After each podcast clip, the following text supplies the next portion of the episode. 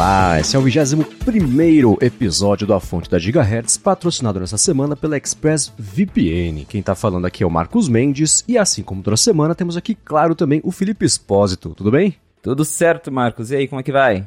Tudo beleza, tudo muito bem nesta manhã de segunda-feira.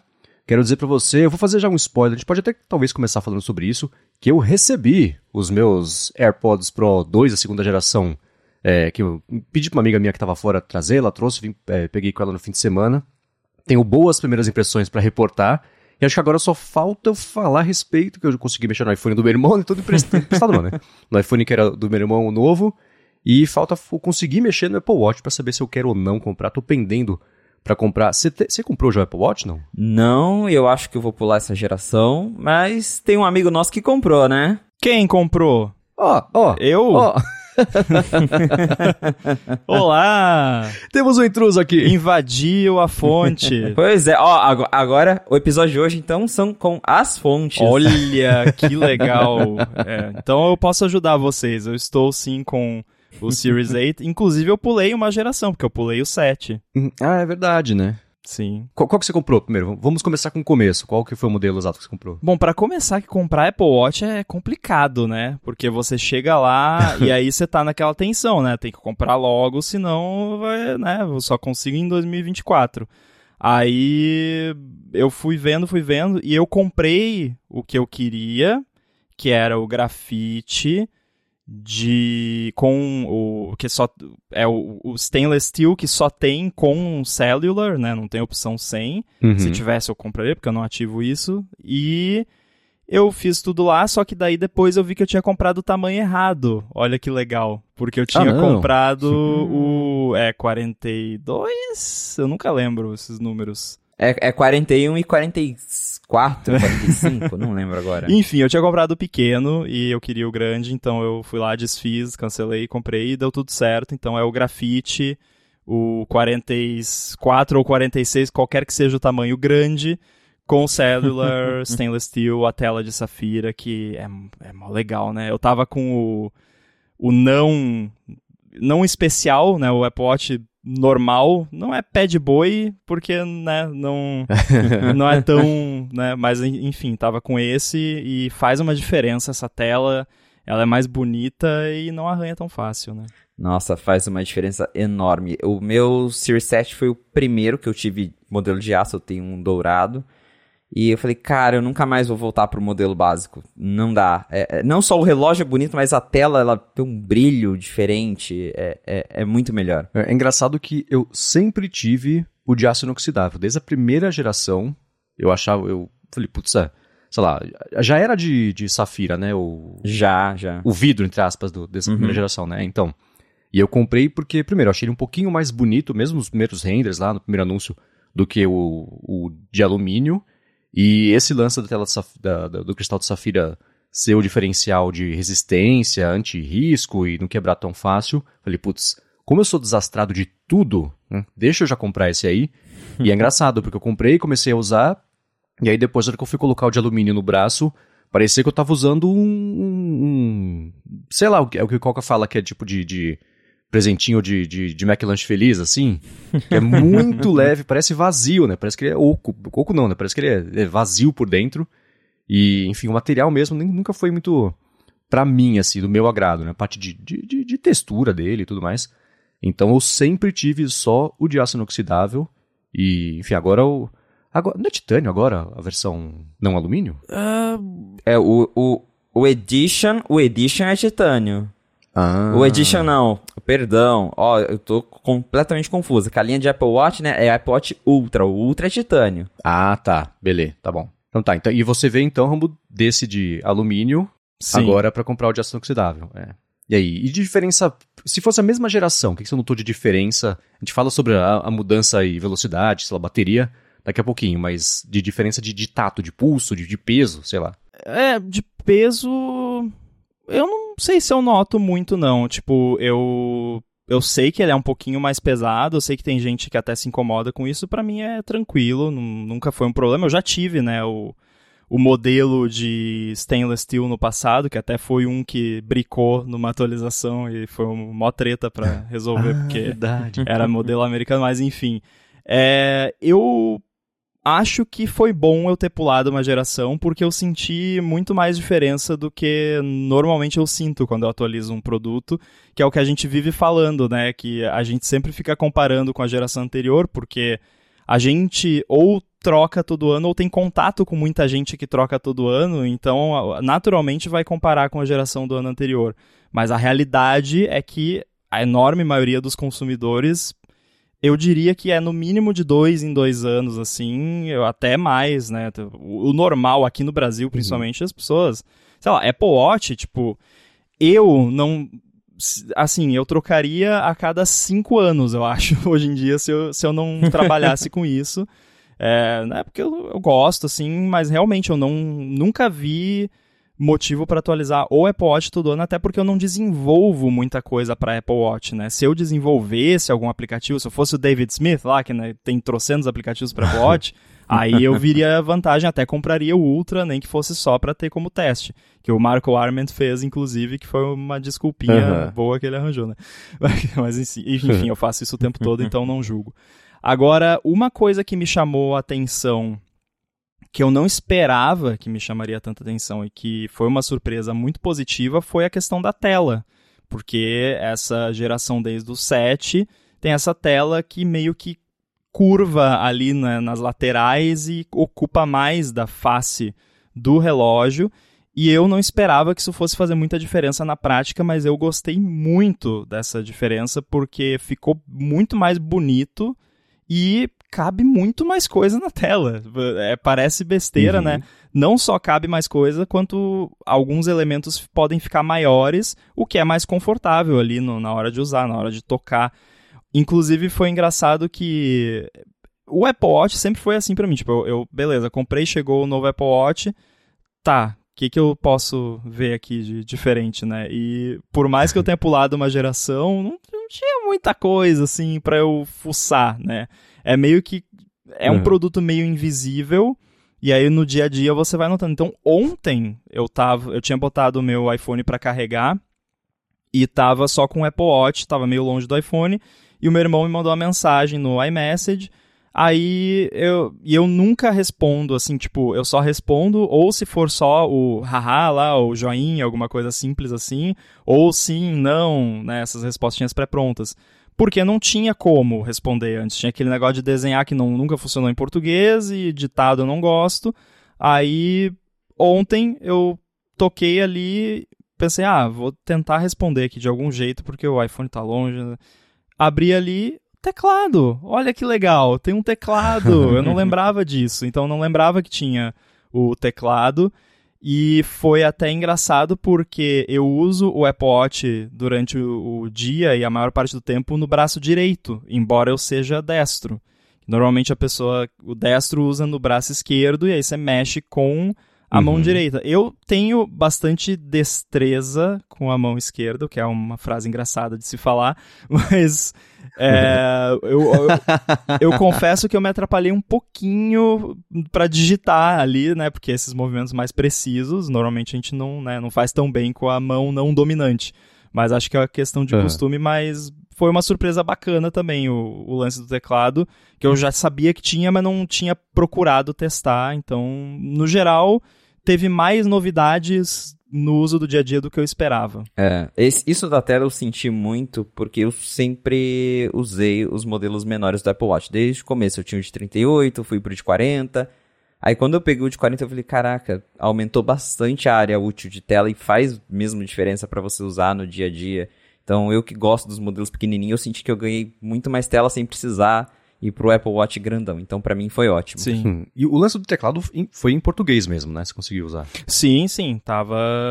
Eu Ah, legal. acho que ele tenta detectar, né, o, o idioma que você tá conversando naquela thread, ao menos dentre os idiomas que você tem cadastrados. Então eu tenho lá português e Isso. inglês. E aí, como a mensagem era em português, ele já, na hora, já apareceu ali em português o teclado. No início era só pra inglês, mas com o WatchOS que saiu esse ano, daí liberou pra outros idiomas Ah, em boa. português. Bacana. Boa. É, eu, eu vou ter poucas oportunidades de testar esse tipo de, de grande diferença, que nem o que o Felipe falou agora, de ah, vindo da tela pequena para grande, porque como eu já sei do que eu gosto faz tempo, então eu sempre comprei o um modelo maior que tinha de aço inoxidável. Então não vou ter a de diferença de material, nem a de peso, nem a de tela. Claro, tem essa, essa diferença mesmo da borda ser um pouco maior. E quando que você pegou ele, Rambo? Foi no dia do. Eu comprei no dia do lançamento, ele chegou para mim faz acho que um pouco mais de uma semana. Eu até esque... eu meio que esqueci, ah, eu fiz, a... eu sempre faço unboxing no Instagram e tal. Eu tirei as fotos e não postei uhum. até agora. Tem que postar. e de diferença de dia a dia, como é que está você tenha notado de, de, de, melhoras em relação à geração passada, que não era passada, né? Há duas gerações que era o que você estava usando. A bateria, obviamente, né? Por ser um device uhum. novo e, e tudo mais. O brilho da tela também, eu não sei se mudou muito dessa geração para para que eu tinha antes, que eu tinha o 6, né? Mas eu acho que melhorou um pouquinho o brilho da tela, principalmente na rua, que eu saio de manhã normalmente para passear com o cachorro e aí né, vai olhar ali alguma coisa no sol e tal, você percebe que é mais fácil de enxergar a tela. E alguns uhum. mostradores, assim, eu tô usando, é, talvez vocês saibam me dizer qual é, deixa eu ver se eu consigo mostrar para vocês aqui. Esse aqui, que é um é modular. É, é um infográfico, né? É modular o... infográfico. Modular é infográfico. exatamente o que eu uso. É, é o infográfico que não é redondo, basicamente. É. Então eu pra comecei... mim é o melhor mostrador. É, eu comecei a usar ele porque eu gosto de ter, né, tudo ali é, glanceable, né, que é até o termo que a Apple usa. Eu vocês vão achar engraçado, mas eu senti falta, eu não sei se até se dá para fazer nessa nesse mostrador, porque eu usava o infograph o, o circular e lá o, o horário digital mostrava os segundos. E por incrível que pareça, os segundos é, fazem diferença para mim, porque eu uso muito, tipo, se eu tô cozinhando, e aí os segundos fazem diferença. E também, uhum. às vezes, alguma coisa de, de reprodução de bug que eu tô fazendo, que eu preciso saber, tipo, meio que exatamente quando que aconteceu. Eu gosto de ter os segundos, né, quando eu olho ali pro relógio. Isso eu senti um pouquinho de falta nesse mostrador, mas por enquanto eu tô sobrevivendo sem, então vamos que vamos. é, eu acho que esse mostrador não tem mesmo. É, tem que fazer uma complication. Ah, ideia de graça ou para vocês ou para quem tá escutando, hein? é, de mostrador eu uso o Simple sem nenhuma complicação, tem só o braço do minuto, o braço do segundo, o braço da hora e só, e uso aquele Meridian, que ele é ele é uma evolução de um outro que existia antes também, que é, eu deixo ele bem simples, com bem pouca coisa, tem só exercício, temperatura, o pedômetro que eu deixo lá. Então eu, eu gosto de ter um pouquinho menos de, de coisa ali na, na face do Apple Watch. Você teve tempo de testar ou de fazer, de ver como é que funciona a parte de exercício, Rambo? É, eu, eu uso. O único exercício que eu faço basicamente é caminhada, né? E eu raramente uhum. ativo o exercício porque meio que não vale a pena. Ele detecta sozinho ali e, e, e preenche o, os círculos automaticamente, então eu meio que não me dou o trabalho, né? Eu faço, às vezes, o Fitness Plus, mas eu tava agora numa uhum. fase muito ocupada que infelizmente eu tive que dar uma pausa, pretendo voltar. Aí eu vou conseguir ver também como é que tá essa parte do, do Fitness Plus mas nem de longe um nível é, Mendes ou Marília, né? e para quem quiser saber mais sobre isso, vamos dar a dica, sem dar contexto, lá do B podcast, que não é secreto, mas que, que existe. Para quem quiser escutar, acho que vai, vai, vai, vai curtir. Se está curtindo esse assunto aqui. Agora, um, uma dica outra que eu quero dar é o seguinte, né? Você falou do David, do David Smith, ele publicou faz um tempo, ele comprou também o Apple Watch Ultra e publicou um vídeo super legal, tem uma meia hora dele fazendo uma caminhada de, de fim de semana, uma trilha de fim de semana na Escócia. E a, durou três dias e a cada dia ele testou um aspecto do Apple Watch Ultra. E é bem bacana. Ele já costumava fazer essas trilhas malucas, assim, se enfiar no meio do nada e fazer. E ele compara até com os, os Garmin que tem, as funcionalidades que existiam em outros aparelhos, vai colocando ali. É bem, bem, bem bacana mesmo. Quem quiser saber um pouquinho mais sobre é, é, esse Ultra. Eu tô bem curioso para testar o, o 8, devo comprar o 8 por causa da, de tudo que pintou de corrida, né? De acompanhamento lá, de deslocamento vertical, tempo de contato do pé com o solo, é, disputar consigo mesmo, que é uma coisa que no Strava dá para fazer, mas assim, se for nativo, melhor, né? Olha que orgulho que o Bruno Casemiro deve estar agora. Então, isso vai ser vai ser bacana de testar. Tô bem curioso para testar. E bateria Deve ser aquela coisa, sei lá, como é que tá a bateria? Deixa você falar, né? Não, é como eu disse, eu sinto uma melhoria, obviamente, né, com relação ao outro, porque sempre vai ter, mesmo que não tenha mudado nada, porque você está comparando um device novinho com um que já tinha ali quase dois anos de uso, talvez até um pouquinho mais. Então, vai ser melhor a, a duração da bateria mas eu nunca tive problemas assim com duração de bateria do Apple porque a, a, minha métrica é a mesma do iPhone. Se durar o, durante o dia e eu puder só carregar enquanto eu durmo, tá de boa. O que eu, o que eu faço, que uhum. acho que a maioria das pessoas provavelmente não faz, é que eu uso, eu tenho dois Apple Watches e eu uso um para dormir. Então eu troco de Apple Watch uhum. quando eu vou dormir e aí de manhã eu pego o que eu tava usando dormindo, boto para carregar e pego o, o Watch do dia, né? Então eu tenho o Watch do dia e o Watch da noite, que é uma coisa super, né, momento babaca. Mas uh, até teve, teve uma troca porque o que eu tava usando para dormir era um 4, um série 4, se eu não me engano, que era até o tamanho menorzinho. E aí eu troquei e passei a usar o que eu usava antes como principal para dormir que era o 6, e aí já teve uma vantagem também no meu rastreamento de sono, que ele tem o oxímetro, né? Então, o hum. Pillow, que é o que eu uso lá, ele também já agora ele consegue medir com mais precisão a oximetria ali, é, respiração, né, taxa de respiração, essas coisas, tá uma medida bem mais precisa. Ah, boa, legal. Verdade, esquecido disso. Eu vou de um série 4, então a bateria dele tá eu Sim. uso para dormir, eu uso o tempo inteiro, então ela tá durando sem carregar umas 18, 20 horas, o que é. Mas é ok pra idade dele. Ah, é, sim, considerando, né? é, é. Sim. Eu é. tenho um Series 4 aqui que eu acho que ele não consegue ficar 6 horas fora da tomada. Nossa. É, aí não rola. E atrapalha, por exemplo, esse fim de semana, né? Eu fui na. na não, eu fui no sábado para São Paulo e voltei agora no, no, ontem, no finalzinho do dia. E não carreguei nesse meio tempo, voltando para São José agora já, já, já, tinha acabado a bateria, tava desligado. Então, ele não aguenta passar um dia longe do carregador, né? Então, vai ser o ganho que eu vou ter de bateria nesse caso também vai ser bem bacana, porque além da bateria ter melhorado, ela vai estar com 100% de saúde, sei lá qual que é o, o, é saúde. o termo certinho. Então, vai ser bacana usar isso aí. Tem mais alguma é, que pulseira que você está usando, Rambo? Eu estou usando, eu comprei com ele, vocês estão vendo aqui, porque a gente está fazendo vídeo, eu estou usando essa da Nike, que é, é a de silicone, né, da Nike, que tem os furinhos. Uhum. Eu estou usando essa tá. preta que até quando eu comprei, eu não sei, eu não fui porque eu falei, né, é aquela confusão toda para comprar, você tá com pressa, eu cheguei a comprar até o modelo errado de tanta pressa que eu tava, e aí fui comprar de novo e, e, não tem como comprar sem pulseira, né? Quando eu fui comprar eu não vi essa opção. Não, não, é. Então, porque se eu pudesse é, se tivesse a opção lá, não, eu quero só o corpo, né? Que nem você, quando você compra câmera, né? Não, não quero a lente, eu quero só o corpo, né?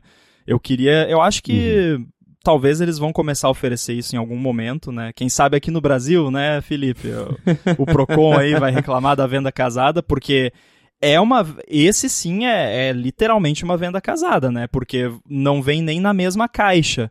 Vem a caixa da pulseira e a caixa da pote e eles emendam uma na outra sim. com um papelãozinho por fora. então, né, é literalmente uma venda casada, assim, né? Beleza, fui lá, daí eu peguei, eu já tenho uma coleção de pulseiras, então não vi necessidade de né, ah, não ia escolher uma pulseira, e eu vi, ah, essa aqui da Nike é, não é muito cara, é, é, bacana, eu não tenho ela ainda, vou comprar. E eu tô gostando até, eu tô usando com ela, eu imaginava que eu iria acabar trocando e usando alguma outra, mas eu tô usando com ela e eu gosto principalmente dos furinhos, porque aí você vai andar na rua e tal, sua, e, e não fica aquele suor, né, embaixo ali da pulseira que não sai e tal, não, não respira a pele. Que até volto a repetir a dica que eu acho que a gente deu no ADT, né? Quando vocês saírem por aí com Apple Watch, suar e tal, chegando em casa, tira, lava, né? Passa um hidratante, uhum. faz alguma coisinha ali, porque eu conheço mais de uma pessoa já que teve problema de pele por não por causa do Apple Watch, mas por usar relógio e não fazer isso, né? Não deixar a pele respirar quando faz exercício, né, e, e, sua e tudo mais. Sim, eu já tive esse problema porque eu, eu uso o Apple Watch assim, é a primeira coisa que eu coloco, a última coisa que eu tiro. E às vezes, né, na, na, eu na tenho correria marca do dia a dia... Braço. É, eu também. E na correria do dia a dia, às vezes você esquece de tirar, de limpar ali. E Sim. um dia eu tirei tava vermelho, assim, eu falei, caramba, é, é por causa disso. Então, realmente, se tirar ali um pouco para dar aquele respiro, dar uma limpada, é uma boa. Não, eu era bem preguiçoso com isso também, mas aí eu, hoje em dia, como eu levo o cachorro para passear todo dia de manhã cedo, aí ainda mais agora que tá esquentando, eu suo bastante. E aí não é só o suor, mas daí você vai, você chega aqui, aí pega o cachorro no colo para levar para cima. Aí ele lambe o seu braço, fica tudo babado. aí pega um pelo ali, sabe lá onde é que ele enfiou a boca na, na rua, né? Que, que quer botar tudo na boca. Aí, nossa, imagina a quantidade de, de bactéria e coisa que se infiltra ali, né? Inclusive peço desculpas aqui se alguém tá né, comendo e ficou com nojo, mas é importante, façam aí a higiene do, do seu Apple Watch. Tem que fazer a musiquinha lá com o ratinho lá do Castelo Ratinho. Pode de, de lavar o, o Apple Watch. É, para quem não tem o costume de lavar Apple Watch, dá uma espiadinha no carregador, no estado do carregador, porque ele é o indicativo do quão limpo ou sujo tá ali. Você fala, putz, colocar isso no braço o tempo inteiro, uh, tá. Aí acho que vai, a pessoa vai estar tá convencida já se vale a pena ou não lavar com essa frequência toda. Eu vejo muita gente com medo, a pessoa tem medo de molhar o Apple Watch. Vocês já viram isso? Eu vejo bastante até.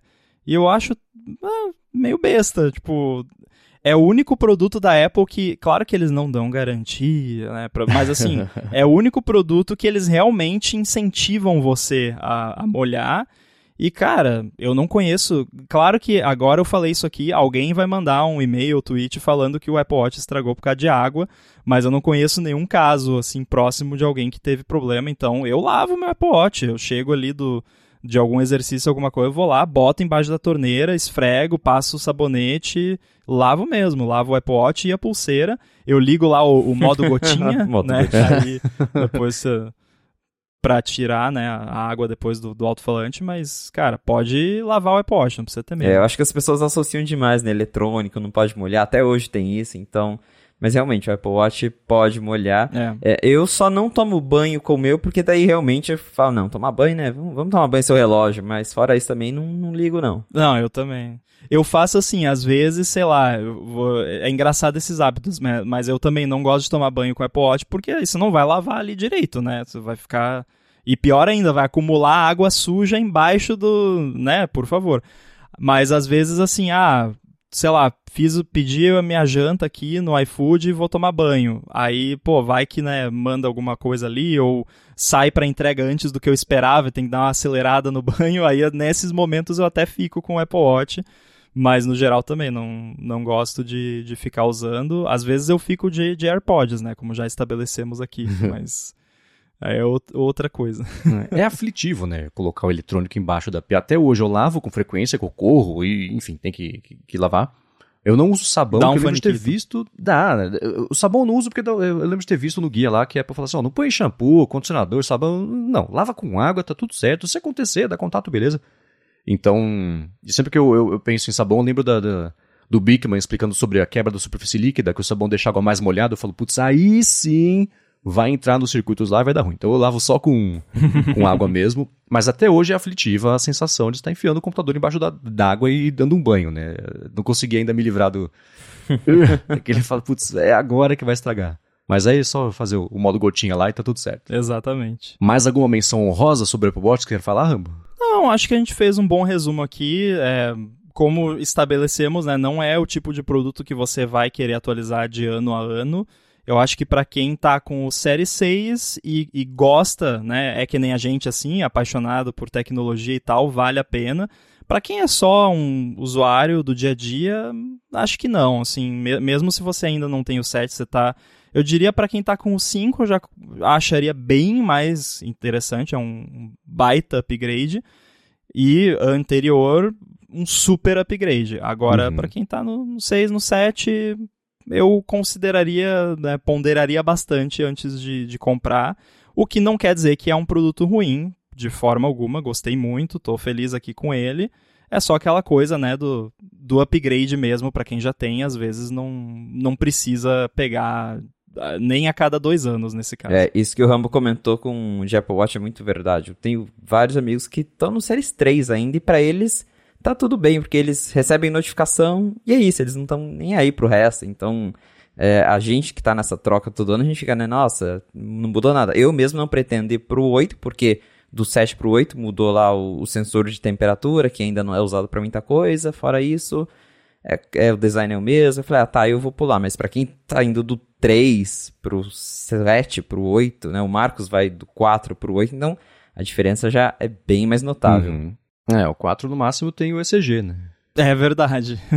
Eu queria que a Apple mudasse talvez um pouco a questão do software, né? Porque qual é o principal problema para quem está, por exemplo, no Série 3, né? Não vai mais ter atualização. E aí o problema não é nem não ter atualização do, do software do Apple Watch necessariamente, porque é aquela coisa, a pessoa que está num, num device antigo, ela não liga. Tipo, a pessoa não liga que não está no, no, no WatchOS 9, 10, 20, tipo, whatever, tá funcionando, uhum. tô vendo as minhas notificações. O problema é que os desenvolvedores são meio que obrigados também, em algum momento, a parar de dar suporte. E aí eu fico pensando, nem isso é um grande problema, ou pelo menos não seria um grande problema, porque assim, quantos apps de fato a gente usa no Apple Watch? Eu não uso nenhum. Eu uso, assim, aí eu faço entre aspas, uso o Pillow e a Carrot Weather, só que eu só uso a Carrot Weather, por exemplo, de fato, a Complication. Então, eu acho que seria muito interessante se um aplicativo de iPhone pudesse oferecer uma Complication para o Apple Watch, sem ter um app de Apple Watch. E que isso fosse um protocolo que o iPhone manda para o Apple Watch e, e ah, o iPhone está rodando o, o, iOS 19 e o Apple Watch ainda está rodando o WatchOS sei lá qual, 8, 9, 10. Tá, tudo bem. É só um protocolo que o iPhone manda ali um snapshot do que tem que aparecer e o Apple Watch é, imprime na tela, sabe? Eu queria que tivesse uma, uma parada assim pra. Porque não tem porquê, né? Assim, realmente, para a maioria das pessoas não tem motivo para ficar atualizando. E a maior downside disso é que em algum momento você não vai mais ter software, e aí, mesmo para quem só usa Complication, tipo eu, começa a ficar complicado sem trocadilho. É, eu tava dando mais piada aqui no meu no dock que eu deixei lá para ter acesso rápido no Apple Watch, eu tenho o aplicativo nativo de exercícios, o Now Playing e o Overcast só. E, eu dando uma espiada nos apps instalados mesmo, tem muito tempo que eu não uso nada. Além disso, tem coisa que óbvio, né? O, o, o Sleep Plus Plus e o Pillow, por exemplo, que são aplicativos passivos, né? Eles só existem e coletam dados, interpretam isso por meio dos sensores do Apple Watch é, mas de resto, é, eu não tenho, assim, um ECG de vez em quando só para garantir que tá tudo certo, né? É. Eu já tive problemas com isso, uhum. mas, mas só, né? Então... Eu também só uso praticamente os apps nativos. O único de terceiro que eu uso com frequência é o Waterminder, que é para lembrete de tomar água, então acho legalzinho, mas só. Até porque vários apps de Apple Watch já foram descontinuados, né? Já não, não tem muita opção mesmo. É, verdade. verdade, é. Muito bem, Rambo, obrigado pela sua contribuição surpresa aqui para tirar as dúvidas e anseios sobre isso. Que isso, ainda mais uma semana especial, né, que vamos ter aí o encontro do ADT no final da semana e da Gigahertz Verdade. também. Pois é. Mal posso esperar. Exatamente. Nos vemos lá. Isso aí, então vamos falar já sobre isso, ó.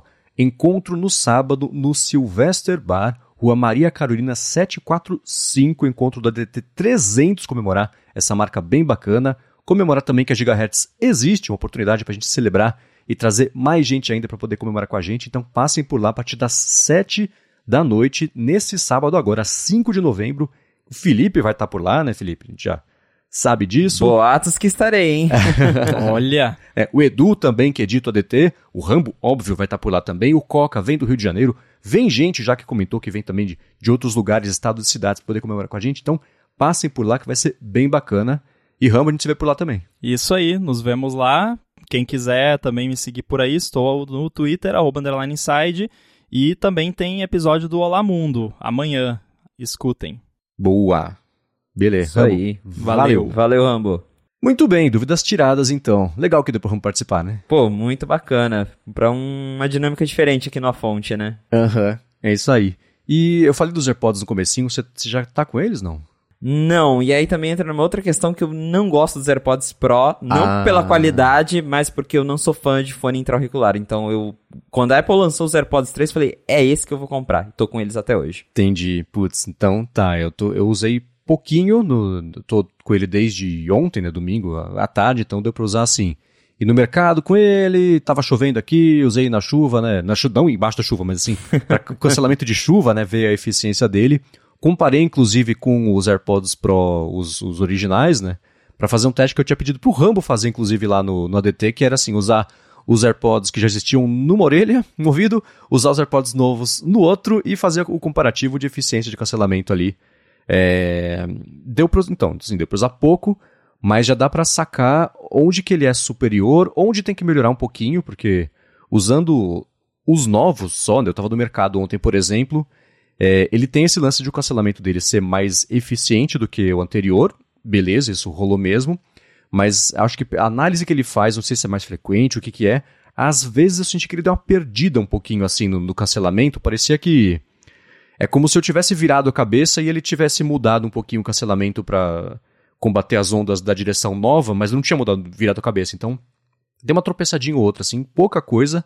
Nesse comparativo que eu fiz, né, usando o, um novo e um antigo, um em cada ouvido, dá para perceber mesmo. Parece que o, o quando eu tô com, fazendo isso, os antigos, parece que ele está um pouquinho mais destampado no orelha. Parece que ele tá, não está encaixado perfeitamente assim.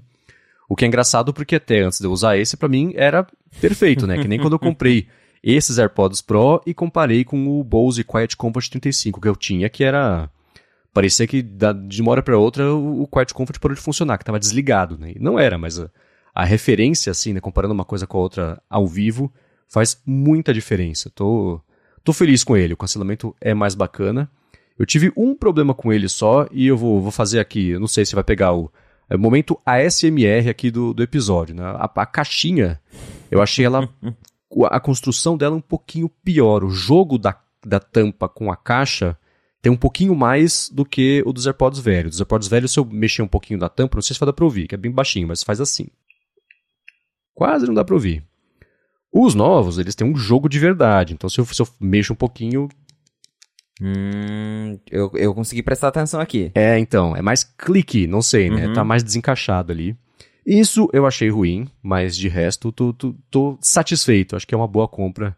Não é, é tipo o Apple Watch Série 7 pro Série 8, assim. Não vai ser um upgrade incrível, mas já dá para perceber mesmo a diferença de, de, de, eficiência, principalmente no cancelamento de ruído, tá um pouco melhor. Já era muito bom e, e tá um pouquinho melhor, o que é sempre bom. É, sempre bom melhorar, né? Inclusive, já que a gente tá falando de AirPods, cancelamento de ruído, eu lembro que em um episódio do A Fonte a gente chegou a comentar que tinha uma galera falando que notou que os AirPods Max tinham ficado com cancelamento pior e tal.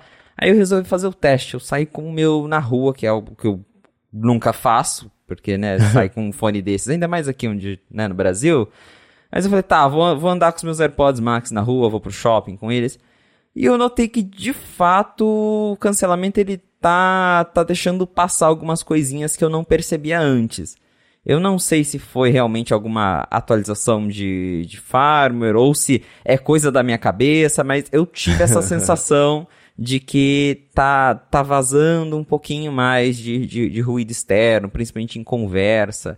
Então, pode ser que tenha algo aí. Vou até, se alguém que tiver, que estiver ouvindo a gente tem algum relato aí de que notou alguma piora, manda pra gente pra, pra gente investigar e ver se realmente é, é um problema que está afetando mais usuários de AirPods Max. Boa, é como acontece, por exemplo, com o lance das fotos, né, que a gente comentou na semana passada sobre o cancelamento de janela que o iPhone do meu irmão fez, ou que ele tirou uma foto lá do pôr do sol.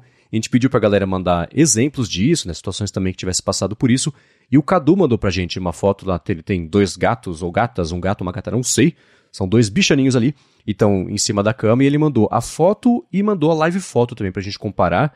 Eu deixei aqui na pauta que o Felipe tá vendo também, é, na esquerda e na direita, um com o outro, na live foto na esquerda.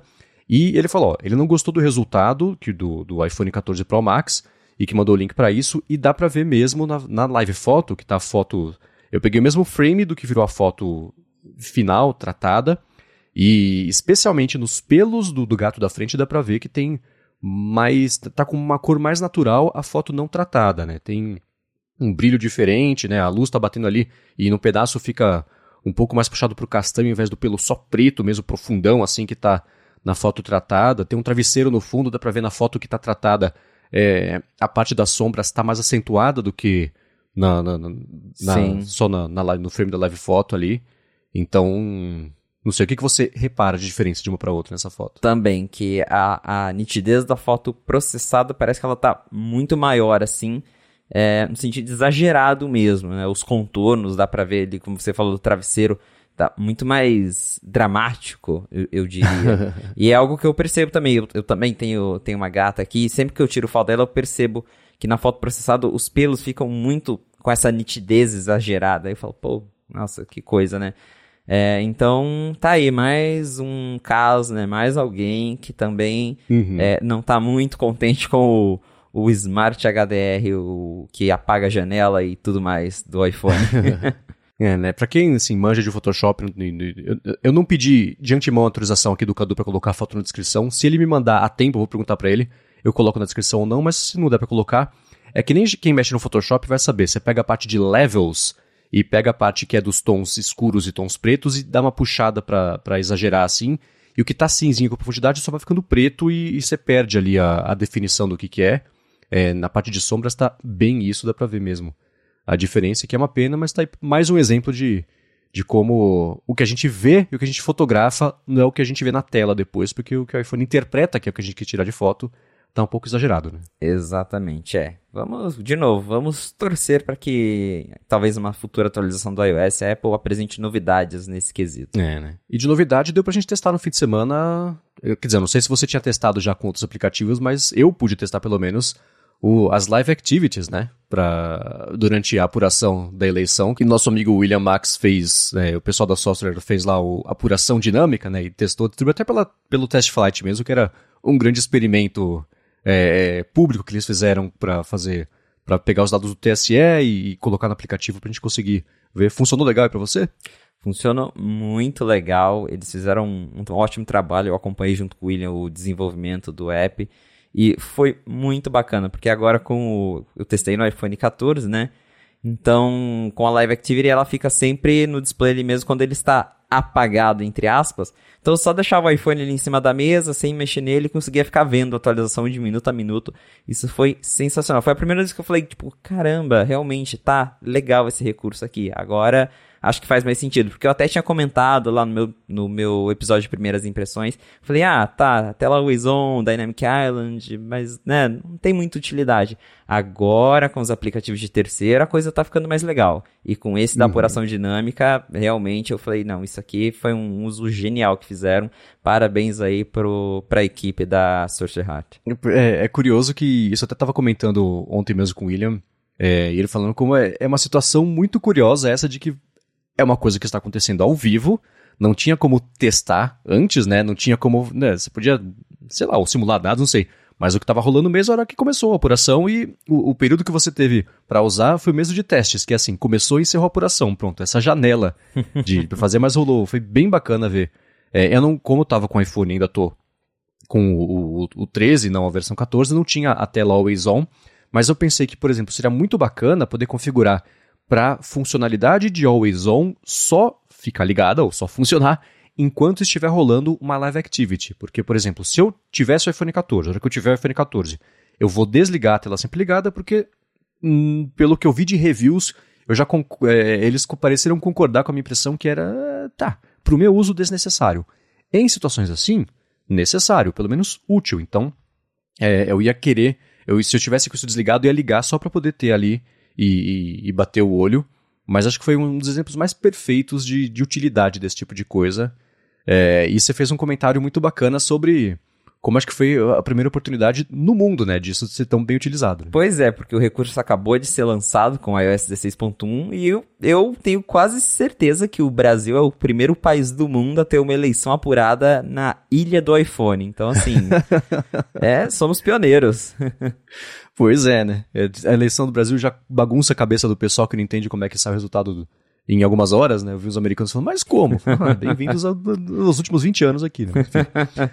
É, mas foi bacana, parabéns pra galera. E esse não é o único aplicativo, né? Esse foi o mais útil pra gente nos últimos dias, mas já tem um monte de app, né? Que tá podendo tirar proveito aí da Dynamic Island com, ou da, de, de Live Activities com os diferentes níveis de utilidade, né?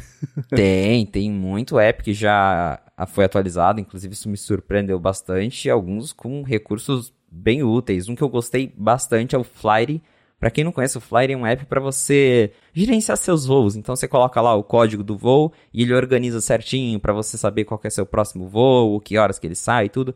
E com as live activities, ele já mostra ali tanto na Dynamic Island e na tela de bloqueio, é, três horas antes do seu voo já vai, vai entrar o card assim na tela falando, ó, teu voo é esse, parte tal hora, você tem que estar tá lá no aeroporto tal horas. Então assim, muito legal. Boatos que eu vou testar esse final de semana, mas eu já vi, eu já coloquei ali um, um outro voo qualquer só para ver funcionando, fica bem bonitinho mesmo. Então é realmente uma grande utilidade. Tem vários outros apps que já atualizaram e um deles que fez algo também bem bacana é o Apollo for Reddit, que é um cliente de aplicativo para Reddit, que eles implementaram comentários em tempo real a partir das live activities. Então, você está lá no Reddit, tem uma thread que você quer seguir, você aperta um botãozinho lá e ele fica atualizando os comentários em tempo real dentro daquela thread para você ver direto na Dynamic Island ou na sua tela de bloqueio. Então eles até deram um exemplo é, que acontece muito no Reddit quando vai ter estreia de um novo episódio de uma série é, em tempo real, ao vivo. Aí você vai lá, liga os comentários, enquanto você está assistindo, os comentários da galera tá aparecendo na tela do seu iPhone. Então, também uma implementação bem bacana e que é, né, leva o uso aí do, do recurso para um lado que realmente torna ele útil. Uhum. É, esse recurso me bugou um pouco a cabeça.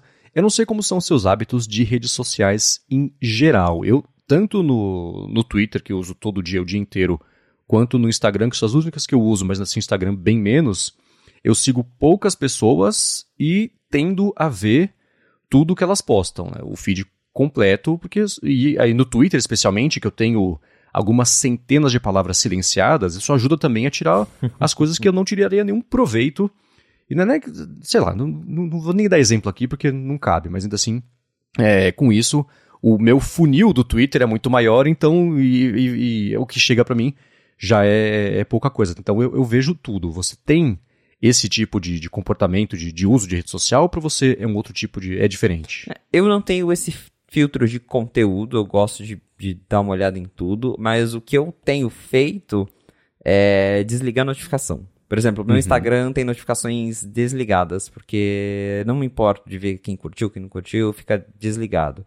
É, o que. Facebook também, eu já nem uso muito Facebook, mas daí também já desliguei. Twitter eu deixo notificação, se eu não me engano, só de quem eu sigo. Tem como você escolher uhum. lá, então assim, outras notificações eu já nem vejo. É, notificação de, de DM também nem olho. Porque daí sim me dá aquela ansiedade de ficar olhando toda hora.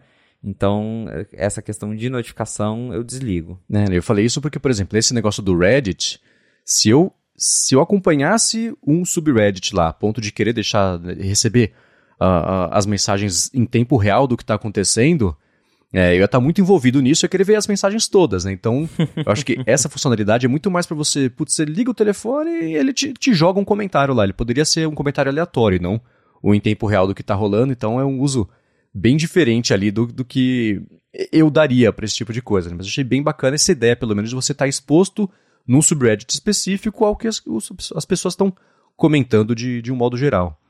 E esse lance mesmo da, de live activities, principalmente, né, eu vi que você publicou lá no, no Nat5Mac uma matéria falando sobre como vai mudar um pouquinho a parte de, de comportamento ou de do que a Apple deixa fazer de, atualização lá para desenvolvedores no beta que pintou, pelo menos o 16.2, né, do iOS. Isso, porque como que funciona, né? A, as live activities, é, elas podem ficar ali algumas horas rodando em segundo plano, mas elas têm uma frequência de atualização e a Apple tenta controlar isso de uma forma que não gaste tanta bateria, porque você tá ali, principalmente agora com o Always On, é uma coisa que vai estar tá sempre ali e está sempre atualizando em segundo plano.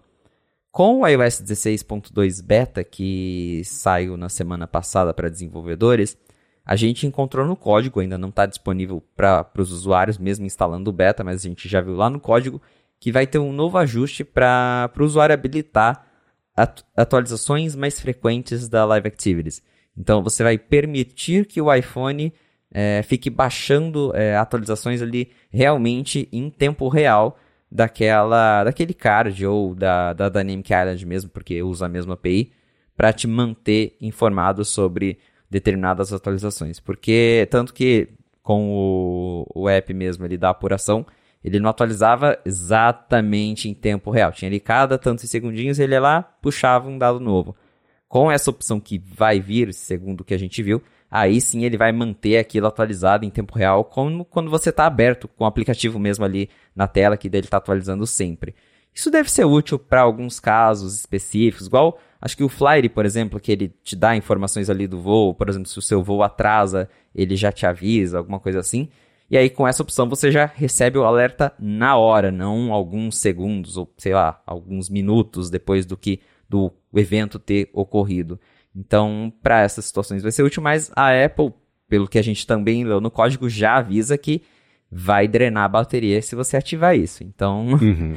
tem esse outro lado, né? Já não tinha esse recurso, provavelmente por causa de limitação de bateria, mas agora eles vão dar a opção, ó, você quer ativar, quer atualizar com mais frequência, vai poder, mas vai gastar a tua bateria. É, né? E, e levando em conta a experiência de ontem do negócio da apuração, né? Você deixar uma live activity lá é para você fazer uma consulta rápida do que está rolando sem que você tenha que entrar no aplicativo, que é diferente de alguma coisa em tempo absolutamente real que você queira saber o que está acontecendo. Tipo, sei lá, jogo de futebol, né? Se para quem gosta muito de futebol, não gosta quando tá vendo que o sinal tá atrasado, você fica sabendo dois segundos depois que sai o gol porque a galera grita lá fora, né? não é para esse tipo de coisa, né? Para se manter informado é, em primeira mão, que em primeira mão você para o que está fazendo e, e, vai ver, vai atrás da informação de um outro jeito, né? Ver a transmissão, sei lá.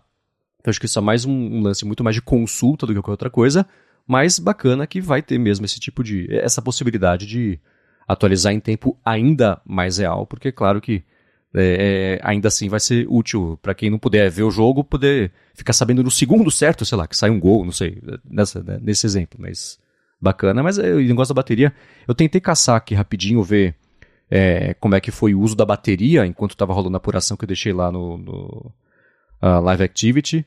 E nas últimas 24 horas que eu usei aqui o, o iPhone, tô vendo aqui na bateria, o aplicativo ficou 5 minutos aberto, aí tá ele falou que ficou 17 horas e 22 minutos rolando em background, porque ele ficou, tava aqui até agora, na verdade, que eu não tinha tirado a notificação da Live Activity, e ele gastou 34% da bateria, então foi um terço da bateria do iPhone nas últimas 24 horas, foi isso aí de uma coisa que estava sendo usada em tempo real, com também um asterisco grande, que isso foi uma coisa que o próprio William Max comentou no Twitter, assim, isso aqui é um grande experimento que fizemos é, é, para disponibilizar para quem quisesse. Foi uma coisa que eles fizeram de uma forma espontânea, porque ia ser útil e do lado deles também exercitar o músculo de programação dessa API e tudo mais. Né? Então ele falou: ó, não vai ter suporte, né? Assim, um bug ou outro, eles corrigiram meio assim, trocaram o, o, pneu com o carro andando, né? Que foi curioso ver. foi. Eles corrigindo ali uma coisa ou outra em tempo real. Parabéns para eles, inclusive, pela agilidade para melhorar, melhorar o aplicativo durante o uso ali e apuração, mas ainda assim, com algumas otimizações de bateria, eu imagino que o consumo teria sido menor, que aí, para uma situação que não seja aplicativo que você vai usar, sei lá, uma vez a cada quatro anos, né? Se for um iFood, por exemplo, um Uber, uma coisa que seja mais é, corriqueira aqui, aí com uma otimização de bateria, não gasta um terço que seja, né? Mesmo porque aqui foi 17 horas dele sendo utilizado e consultando, atualizando em tempo real, ou cada 30 segundos ou um minuto, que era lá o, a janela de update do TSE. Então tem esses poréns, né? É, exatamente. Com, com as otimizações ali, a coisa é, vai funcionar melhor. Mas já com essa primeira leva de aplicativos, a gente realmente viu que esse é um recurso legal. Que acho que foi um acerto da Apple ter feito as Live Activities, ter implementado a Dynamic Island. Porque até, né, como o meu iPhone tem a, a Dynamic Island, Aí eu tava lá mandando mensagem para alguém, eu olhava para cima, tava lá a porcentagem do, dos candidatos, eu falava, olha, que, que, que, negócio legal. A, a, realmente mostrou que, que é, é, um recurso com potencial. É isso aí. Agora, a gente vai falar um pouquinho sobre. Um pouquinho não, acho que bastante que vai dar um bom pano pra manga aqui. Os resultados financeiros que a Apple divulgou na semana passada, e tem coisas bem interessantes aqui que a gente pode explorar. Mas antes disso, eu quero tirar um minuto do episódio para agradecer a ExpressVPN que está mais uma vez patrocinando aqui o A Fonte. Com ExpressVPN, você passa a navegar de um jeito bem mais seguro na internet, que é uma excelente notícia, com mais possibilidade também aí para você conseguir contornar algumas georrestrições e, além disso, mantendo a velocidade, que é uma coisa bacana, com desconto ainda por cima, que é mais legal ainda, só porque você escuta aqui o A Fonte. A parte de segurança é que, por exemplo, se você, sei lá, tá no shopping e vai conectar na internet lá no, no Wi-Fi de graça do shopping. Os serviços geralmente te oferecem de graça porque a contrapartida, né, se você não paga, você é o produto, é a máxima da internet. E aqui não é diferente. Pode ver nas políticas de privacidade, de uso, que dados podem ser coletados ou para análise ou para é, criação de perfil para publicidade direcionada, coisa assim. E com o ExpressVPN você consegue se livrar dessa situação porque a sua conexão passa a ser criptografada, mesmo que a conexão não seja criptografada. Isso quer dizer que os dados trafegando pela ExpressVPN eles passam a ser criptografados e depois eles chegam lá, batem lá e voltam para a conexão mesmo, e com isso não dá, mesmo que interceptem, por exemplo, seus dados, é só um pacotinho fechado ali, criptografado, ninguém sabe que tipo de dado é aquele, se você, o que, que você está vendo, o que você está fazendo, e com isso aumenta bastante a sua privacidade na internet, como eu disse, mantendo a segurança que eles investem muito para você poder, se quiser, sei lá, no Wi-Fi público, ver um vídeo do YouTube, Netflix, sei lá, você não vai ficar com aquele buffer maldito que não anda, porque eles investem muito na estrutura para você ter velocidade, mesmo se conectando a uma VPN, e o caminho disso sendo maior. E essa parte de Netflix eu comentei, que até a parte de georrestrições é o seguinte, né? Eu já comentei, eu tô vendo, o, eu tava vendo ontem alguns episódios também de The West Wing, que não tem no HBO Max aqui no Brasil, mas tem lá fora, eu me conecto ao HBO, eu me conecto, eu abro o aplicativo da HBO Max com a VPN ligada, ExpressVPN no iPhone, e aí eu consigo acessar o catálogo lá de fora, que além de The West Wing tem mais um monte de filme, um monte de série, tanto no HBO Max quanto Netflix também.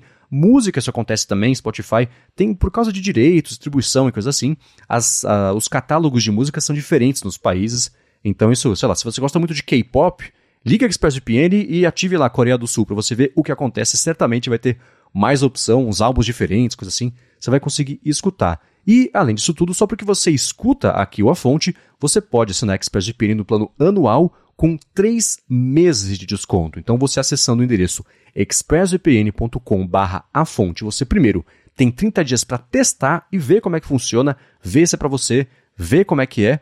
Aí, quando você resolver de fato assinar, se for no plano anual, você ganha 3 meses de desconto. Então, mais uma vez, acessa lá expressvpn.com a fonte. Muito obrigado, ExpressVPN, pelo patrocínio mais uma vez aqui do podcast e pelo apoio também, claro, a toda Gigahertz. Valeu, ExpressVPN! Vamos lá, a Apple divulgou na última semana os resultados financeiros na contramão do que a gente tem visto no mercado, né? especialmente nesses últimos trimestres de divulgação de resultado financeiro. A Amazon, por exemplo, divulgou o resultado financeiro no mesmo dia da Apple, caiu tipo 20% as ações e a Apple na contramão subiu. No dia da divulgação subiu 6 ou 7%, basicamente porque os gráficos todos seguiram apontando para cima, asterisco, com algumas exceções, né? E isso chegou a surpreender o mercado, mesmo com uma outra coisa meio fora ali.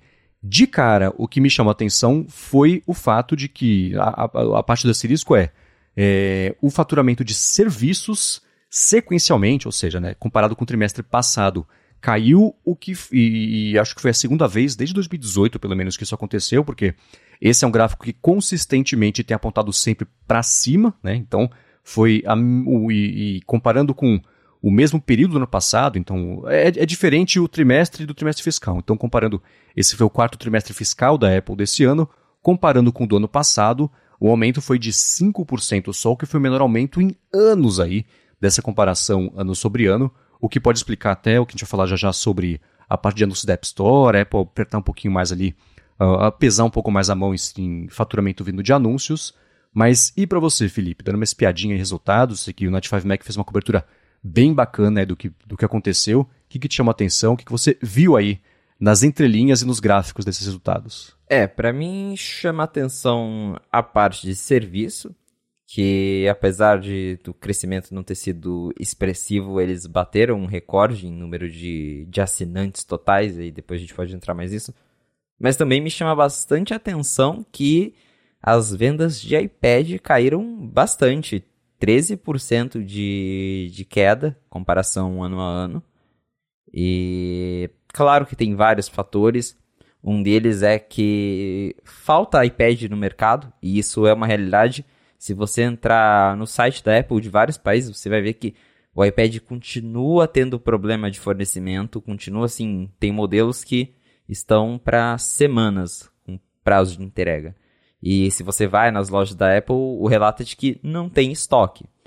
Eu mesmo estou pretendendo comprar um iPad novo, que eu vou fazer uma viagem, então estou dando uma espiada no estoque e tá limitado. Então, acho que isso influencia bastante para as vendas de iPads caírem, porque se você não tem iPad, né, não vende. É, é, é simples a conta. Mas imagino que também tem um pouco de influência da bagunça que a gente já comentou, que é a linha iPad, é um produto que, que não tenta ser uma coisa, tenta ser outra, não consegue ser nenhum dos dois. Então, me chamou bastante a atenção ver que as vendas de iPad caíram 13% no ano. É uma queda até bastante expressiva. Ao mesmo tempo, a gente teve também Mac que subiu 25%. E isso acho que se deve principalmente por conta dos. É, enfim, né, a gente teve aí é, o MacBook Air, que foi lançado no meio do ano, e o MacBook Air a gente sabe que é um Mac que vende bastante. É, uhum. E mesmo sem o lançamento de outros novos Macs, é, a categoria de Mac teve um, um, valor aí bem expressivo, até mais do que o de iPad. Então, nesse momento atual, Mac está vendendo mais que iPad. Hum, o que é curioso considerando que o Mac é uma linha de produtos que existe faz o quê? 30 e quase 40 anos, né? 38 anos, então é legal pois ver é. que eles tiveram, por exemplo, o melhor faturamento da história da Apple com um produto que tem quase 40 anos. O produto não, mas a linha de produtos é, tem quase 40 anos e comparando o, o todo, né, o faturamento inteiro, Macs apresentaram 13% do faturamento versus 8% de iPads, que foi uma situação parecida, eu acho, com o trimestre passado, e o motivo também foi o mesmo. A Apple falou, gente, a gente não tem, não consegue fazer iPad na medida da demanda, então se tivesse feito mais, teria vendido mais, e é chip, é Covid e, tudo isso, a confusão da linha de iPads, ela influencia até certo ponto, mas se o seu problema é não consigo fabricar o suficiente do que está com a demanda, é um bom problema, melhor do que você ter um monte para vender e ninguém quer comprar. Então, é, é, a, a limitação de faturamento do iPad continua sendo a falta de mão e braço e, e máquina para fazer iPads na medida que a Apple precisa. E olhando, eu vou deixar aqui na descrição do episódio a cobertura do 95 Mac e também um post do Six Colors, que é o Jason Snell, que faz uns gráficos bacanas também, e dá para ver é, como o faturamento de iPads, você tem ali, é, é, eles estavam basicamente estáveis né, até 2020 mais ou menos, e aí na metade de 2020 para 2021, eles subiram um degrau e seguem estáveis. A, a variação ano sobre ano ela, ela é bem grande, né? dá para ver é, que é o gráfico seguinte, como isso é, é, influencia mesmo. O, o, que influencia? Primeiro, você tem iPad para vender. Em segundo lugar, se o que foi lançado nesse ano é, é, tem mais apelo do que o do a geração passada, ou se, sei lá, de um ano para outro saiu no mesmo mês um iPad, ou saiu três semanas depois, isso vai ter diferença de faturamento, porque três semanas depois você come um, quase um mês, você come um terço aí de, de possibilidade de faturamento. Mas no iPad é curioso ver como, sei lá, desde do terceiro trimestre fiscal de 2021, tirando um outro trimestre, o faturamento foi quase idêntico, tá? Um, um, um platôzinho assim, de, de né? tirando o degrau que eu falei ali de 2020, tá, tá dá para dá pra chutar que as vendas do próximo trimestre vão ser talvez parecidas com essa, talvez um pouco mais, porque é trimestre que, que envolve venda de Natal, né? Mas ainda assim o iPad ele tá é, é, o pessoal comenta que é um bom problema de ter, né? Você não ter o suficiente, suficiente para fabricar e, ao mesmo tempo, você tem um faturamento tão previsível, entre aspas, e que não é pouco, né? Tem outra coisa também que a gente fala, ah, vendeu muito, vendeu pouco, é sempre muito, né? 7 bilhões de dólares não sendo o seu maior faturamento é, é, é um problema bom de ter, né? É, exatamente. Não é pouco. É que comparado, né, no contexto geral, realmente ele não tá, né, tá abaixo do Mac e tudo mais. Mas ainda assim é um número muito expressivo, é muito dinheiro para a Apple. E por falar em demanda, né, em problema de demanda, o Tim Cook disse aí durante a ligação com os investidores que a Apple também não está conseguindo fazer iPhone 14 Pro suficiente para atender a demanda, que como a gente já vinha é, acompanhando por analistas né, de mercado, os modelos 14 Pro são os mais procurados, são os mais vendidos, e a Apple basicamente confirmou isso, falou que a demanda do 14 Pro está bastante alta, que eles estão correndo para fabricar unidades, mas que também está difícil de atender a demanda. Que problemão, né? pois é, né? e dando em geral também, não, agora falando sobre todas as linhas, é, essa foi a melhor, é, o melhor faturamento trimestral da história de Macs, né, como eu comentei. A de iPad está nesse platô mesmo já faz um tempo. Para iPhones, esse foi o melhor quarto trimestre da história. Então, né, né, comparar com o trimestre de Natal, não tem o que fazer. E geralmente o trimestre seguinte, que é o pós-Natal, também. E aí, é quando sai um, uma cor nova do iPhone atual, ou SE também, Então aí não tem muito como, como é, comparar ou vencer isso, mas a categoria de casa, acessórios e wearables também foi o quarto melhor trimestre da história da Apple, né? não foi o melhor, porque perde também de Natal, o que coloca ainda mais peso no fato de categoria de serviços ter tido uma queda de faturamento sequencial. Né? Na comparação sobre ano subiu, mas o, o, gráfico você vê, né? Sempre uma, uma coisa apontando para cima, porque não tem tanta sazonalidade em serviço, apesar de wearables. É, Apple Watch, por exemplo, ser um ótimo presente de Natal, sei lá, né? especialmente para quem mora lá fora. O resto dos serviços é anúncio, é Apple Music, é Apple TV, que não tem exatamente uma grande variação sazonal de vendas. Né? Então, o fato disso ter caído né, no, no último, do, do último trimestre para esse pode ter acendido um alerta ali para cima da Apple. E ela já sabendo o que ela ia reportar, né, ela está vendo ao vivo, ela está com a live activity dos, dos, dos faturamentos todos que ela tem, né?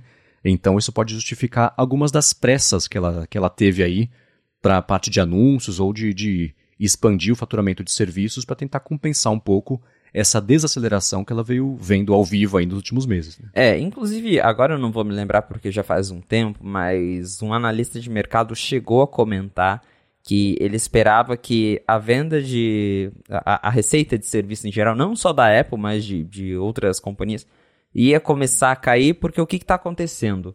É, durante a, o período de pandemia, esse tipo de coisa disparou, porque a galera estava mais em casa, então a galera assinou mais plataformas de streaming, a galera passou a comprar mais coisas na internet.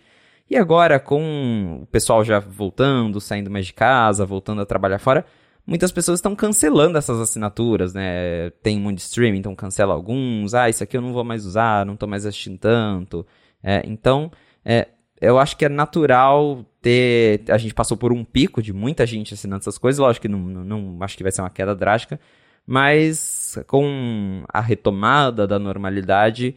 É, é, esperado que as pessoas gastem menos com algumas coisas. Por exemplo, acho que essa pesquisa até falou que jogos deve ser uma das categorias mais afetadas, porque né, o pessoal passando mais tempo em casa, gasta mais com o jogo, vai para fora, volta para a vida normal, para de jogar. Então, é, a categoria de jogos é uma que deve perder bastante. Isso, claro, entra tudo ali em serviços, porque considera a App Store e, e tudo mais. Então, realmente pode ser por isso também que a Apple, como você falou, está tentando empurrar aí para frente a questão dos anúncios na App Store, porque ela já previa que ia ter uma perda de um lado, então ela vai tentar compensar de outro. E um outro jeito de compensar é o quê? Aumentando o preço, que também aconteceu, né?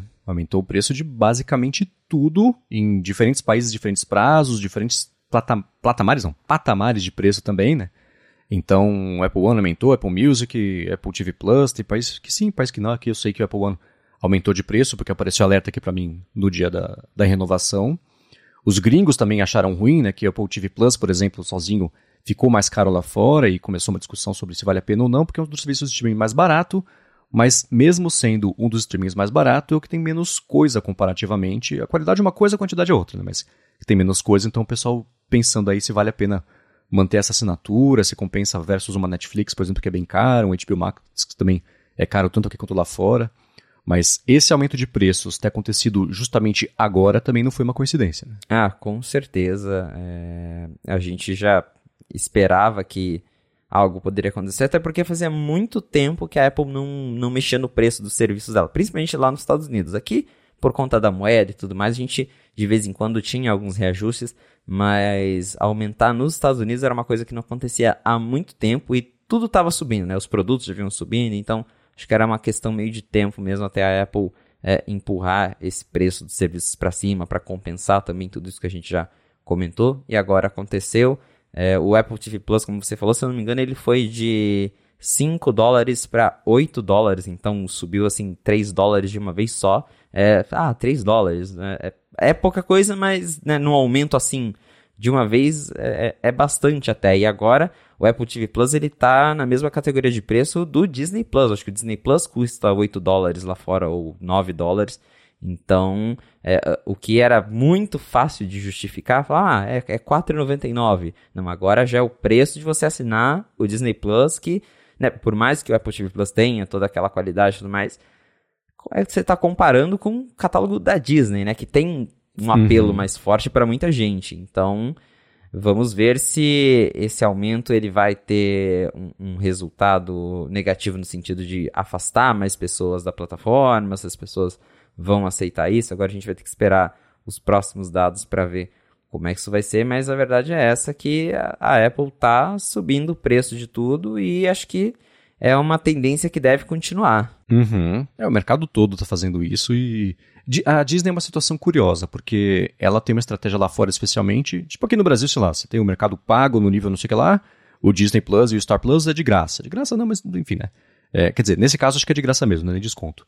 Mas lá fora, eles fazem muito de incluir a assinatura do Disney Plus no pacote da TV a cabo. Então, o fato do Disney Plus ser barato acaba sendo irrelevante nesse caso, porque se de graça a pessoa não sabe quanto custa, não pode comparar com o TV Plus e falar, não, vale mais a pena o preço ou não, porque a estratégia que ajuda a Disney a ter muito assinante também é a estratégia que atrapalha é, ela numa diferenciação de preço, porque comparativamente ela tem, assim, tem Star Wars, né? E o Apple TV Plus tem um monte de conteúdo ok, mas que não tem um histórico, nenhuma franquia, nada assim. Então é, é bem diferente mesmo. Mas é curioso pensar que no, o benefício do Disney Plus, que é o fato de vir de graça para muita gente, atrapalha na comparação competitiva de, de você ter vantagem de, de preço versus conteúdo. Né? É, pois é. E já que a gente está falando ainda né, de serviços, Disney Plus e tudo mais, é, uma coisa que a Disney faz muito é dar aquela infladinha no número de assinantes, porque eles, eles falam, ah, a gente tem não sei quantos milhões de assinantes, só que é considerando Disney Plus, Star Plus, Hulu, que é deles também. E a ESPN. Apple, é, exatamente. A Apple meio que também faz isso, né? Porque eles falaram agora na, na última conferência que eles têm 900 milhões de assinantes pagos. Só que isso aí considera muita coisa. Considera não só os serviços principais, como Apple Music, TV Plus, Apple One, mas também considera a assinatura da App Store. Então, assim, é, é, um número bem surpreendente, ou seja, a Apple tem 900 milhões de pessoas que estão todo mês dando algum dinheiro para ela de alguma forma, é quase um bilhão já, então é, realmente é surpreendente. Mas sempre acho que vale ressaltar que esse número também é um pouquinho inflado com outras coisas. A gente não está falando só dos serviços ali da própria Apple, mas também de coisas da App Store. Uhum. Mesma coisa para a Amazon. A Amazon ela inclui o Prime Video no Amazon Prime. Você não consegue assinar só o Amazon Prime Video, você tem que assinar o Amazon Prime.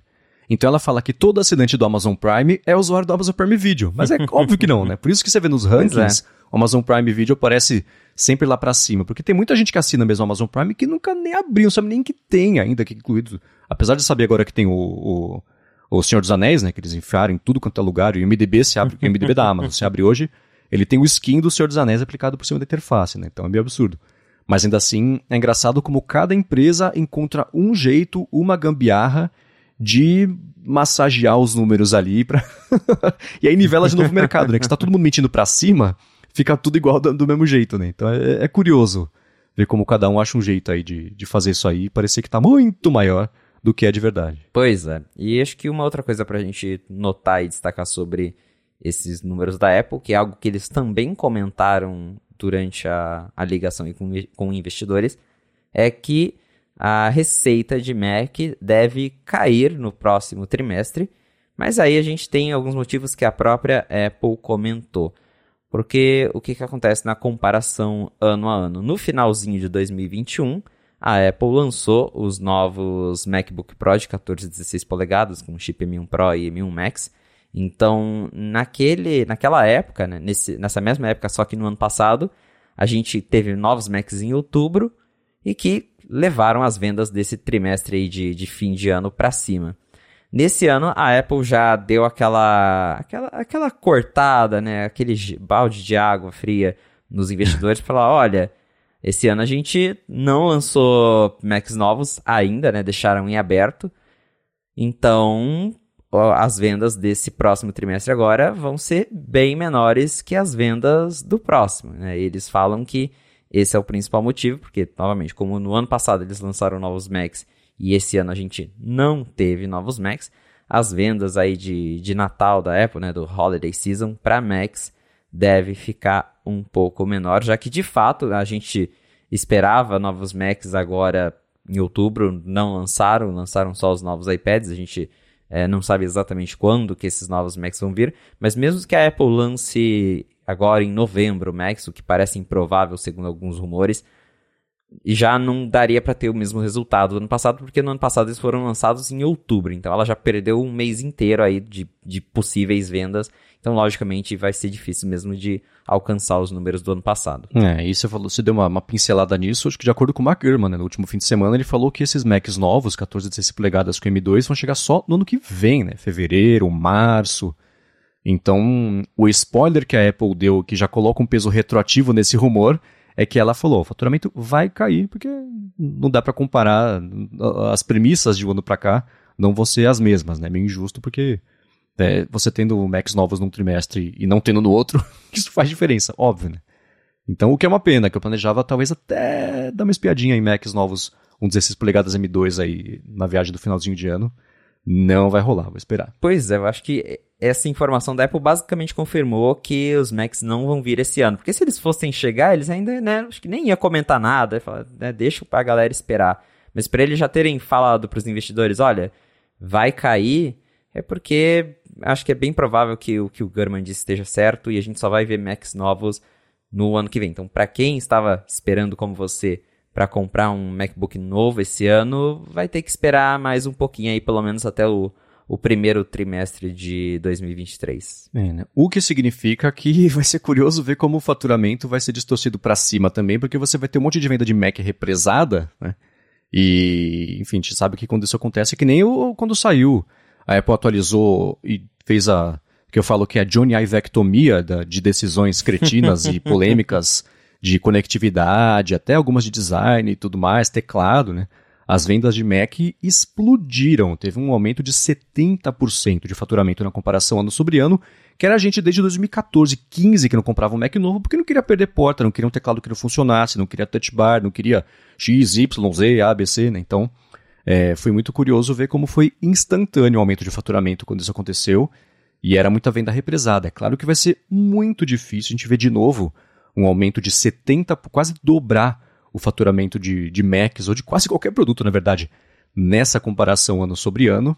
É, mas isso certamente ainda vai acontecer. Eu estou vendo, caçando aqui rapidinho de iPhone, você teve no segundo trimestre fiscal de 2021 um aumento de 66% no faturamento de iPhones, que é o maior aí desde 2018, mas foi um ano inteiro que foi muito é, é, bom para a Apple de, de, faturamento disso, porque, enfim, também devia ser algum tipo de venda represada e, e o que a Apple faz também, ela faz um certo malabarismo até com o dia, por exemplo, que ela resolve marcar a divulgação do resultado financeiro, que crava também, não o mesmo dia, mas ainda assim é, é influenciado pelo dia que ela fecha o trimestre, né? então um dia mais de faturamento para a Apple é bastante coisa. Então, é, eu lembro que teve algum trimestre que falou assim: ah, nesse ano aqui ela fez isso, mas você vê, é estável só que com um dia mais de faturamento, que era ano bissexto, sei lá.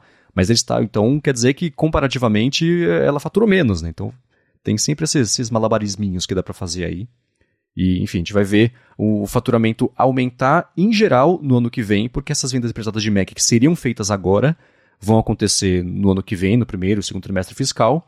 investidores gostaram da ideia, né? Porque se agora aumentou 7% e vai aumentar e o faturamento vai ser dividido e, e diluído mais para frente, vai continuar apontando para cima o gráfico, o que significa que investidores vão seguir felizes. Né? Ah, é, com certeza. Se tem uma coisa que é certeza na Apple é que vai ter muito dinheiro entrando.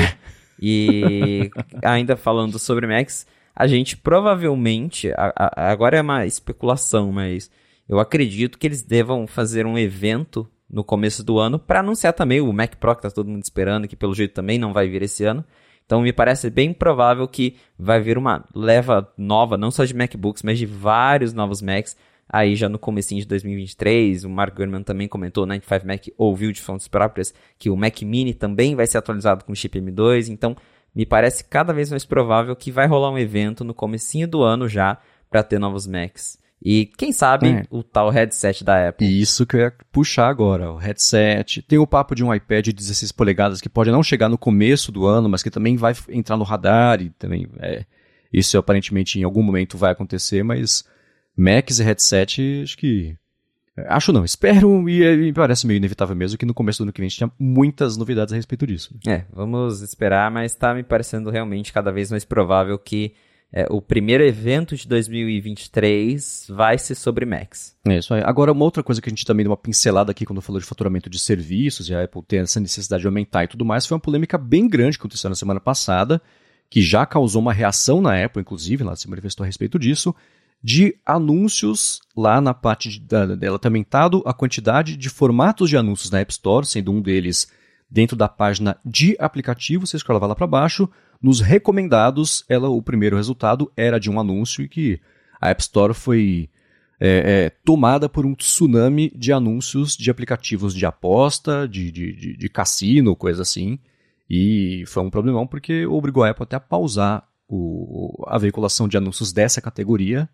E, enfim, a gente teve uma discussão bacana sobre isso no último ADT. Eu queria saber do Felipe, de acordo com as suas fontes por lá, se você escutou, conversou do pessoal a respeito disso? Como é que está a temperatura disso aí lá é, na Apple e, enfim, o que vocês trataram sobre isso também lá no Night 5 Mac? É, o clima não está muito bom, porque a, a, Apple já havia anunciado há muito tempo que esses anúncios existiriam, então assim, não foi uma surpresa, não foi do dia para noite, ela colocou anúncios lá e todo mundo ficou surpreso.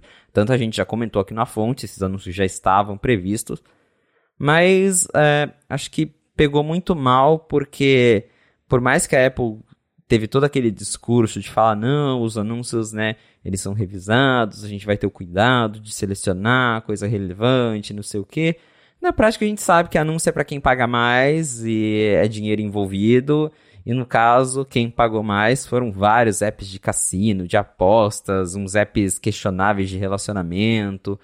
E os usuários começaram a ficar, né, meio assustados, porque normalmente você não tem tanta propaganda assim dentro do iPhone, mas é algo que começou a, aumentar nos últimos anos, é, principalmente dentro da, da App Store. E aí, do nada, você abre lá, tem uma propaganda de cassino dentro da App Store.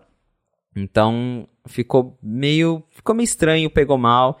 E acho que ficou pior ainda porque pessoas importantes para a Apple, quando eu falo isso, é a galera da mídia especializada, é, é, pessoas que a Apple sempre tá junto ali trabalhando e tudo mais, criticaram a empresa é, por essa, por essa decisão de colocar esses anúncios, de permitir esse tipo de anúncio.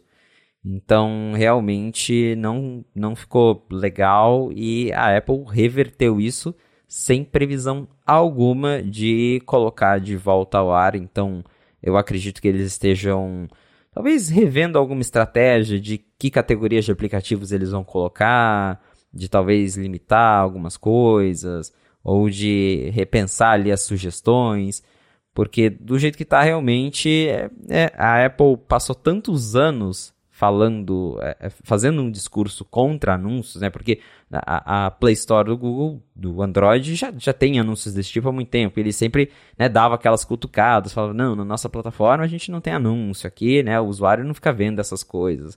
Agora eles já tiveram que mudar o discurso e eles tentam argumentar que, ah, é anúncio com curadoria, é anúncio com privacidade. Mas é anúncio, continua sendo anúncio e a gente não uhum. gosta de anúncio. Então, vamos ver que, que solução que a Apple vai tentar trazer para voltar com esses anúncios, que eu acho que vai voltar. Eu não acho que eles vão parar de, de fazer anúncios, até porque né, a gente está falando de dinheiro, a gente já comentou que a Apple ela quer ganhar mais com serviços, e para mim, é, olhando a situação atual, é inevitável que ela vai continuar investindo em anúncios. Agora é só saber mesmo como que eles vão tratar isso para não fazer parecer tão ruim quanto essa primeira impressão já, já ficou nas pessoas. É, né? é, isso é uma coisa que tá óbvio que foi lançado antes de estar tá pronto, porque em tempo recorde isso foi mal utilizado e aconteceu o que todo mundo já saberia que ia acontecer, mas ainda assim a Apple não conseguiu evitar, que é esse anúncio de, de, de, de cassino, coisa que mexe com dinheiro, tem dinheiro, e é claro que ninguém que desenvolve aplicativos independentemente vai conseguir competir nem com uma Zinga da vida, com os Angry Birds, as Hovel da vida, nem com esses aplicativos que, que mexem só com grana. Minha, minha opinião sobre isso, eu já dei no ADT, quem quiser escutar, é, escute por lá, mas eu queria saber a sua opinião mesmo a respeito disso, tirando a parte. É, a, a, reportagem foi essa, mas o que, que você acha é, dessa situação? Como é que isso caiu aí para você? É, como usuário, não como repórter. É, eu não sou fã de anúncio, né? Como eu falei, acho que ninguém gosta, mas é, realmente acho que pega muito mal, justamente também penso nesse argumento que você deu, de que não, por mais que a Apple tente fazer coisas para falar que vai ser justo para todo mundo, a gente sabe que não vai, porque o pequeno desenvolvedor nunca vai conseguir competir com um cassino, com ou com empresas grandes nesse quesito, né? A, a, verba que, que um pequeno desenvolvedor, que muitas vezes não é nenhuma empresa, é só uma pessoa que está ali em casa desenvolvendo app, não, não, a pessoa não tem uma verba para publicidade, não tem uma verba para propaganda. Então é, é, é, difícil ser justo nessas horas, é, comparando com uma empresa né, que, que tem muito dinheiro para queimar só para promover o app. Então, realmente, eu não sou a favor dessa ideia de, de ter esse tipo de, de anúncio na App Store. Eu acho que em alguns lugares até dá para relevar assim, mas é, igual eles, por exemplo, estão colocando os anúncios agora, que é o que mais pegou mal, é porque os anúncios eles aparecem dentro das páginas de aplicativos. A App Store ela já tinha anúncios, mas era na busca, né? Então, quando você buscava algum aplicativo, ele aparecia lá em cima um anúncio. Isso já era mal visto por alguns desenvolvedores, principalmente pelos desenvolvedores pequenos. O próprio desenvolvedor do Tweetbot sempre reclamou que tinha outros apps, até mesmo acho que o próprio Twitter pagava para aparecer por cima do Tweetbot, às vezes em algumas situações e tal. É, e aí, nesse caso de mostrar dentro da página que você entrou para ver um app, aí ele já te dá um anúncio que às vezes não tem nem nada a ver com o app que você está vendo, acho que piora muito a experiência do usuário. Se os anúncios ficassem, sei lá, ali na, na aba Today, que mostra só sugestões mesmo, acho que até ficaria, tá, ali é uma aba de sugestões, aparece um anúncio ou outro, é, talvez a pessoa nem se incomodaria, mas do jeito que tá ficando, eu acho que realmente não só é ruim para o usuário, mas é ruim para o desenvolvedor e principalmente para o pequeno desenvolvedor que não tem como competir é, com essas outras empresas. Por mais que a Apple tente é, mudar a forma como funciona, acho que vai ser muito difícil chegar num, num, num termo justo para todo mundo. É, eu, eu tava dando uma espiada, uma das vozes mais críticas sobre, ou contra, na verdade, esses anúncios foi a do Marco Arment, que faz o aplicativo Overcast, e num dos tweets a respeito disso, que ele publicou na semana passada, é, ele estava mostrando como é que é o sistema de anúncios lá na App Store para quem quiser veicular esse tipo de coisa. E uma crítica foi bem grande que permitiu, por exemplo, que a App Store fosse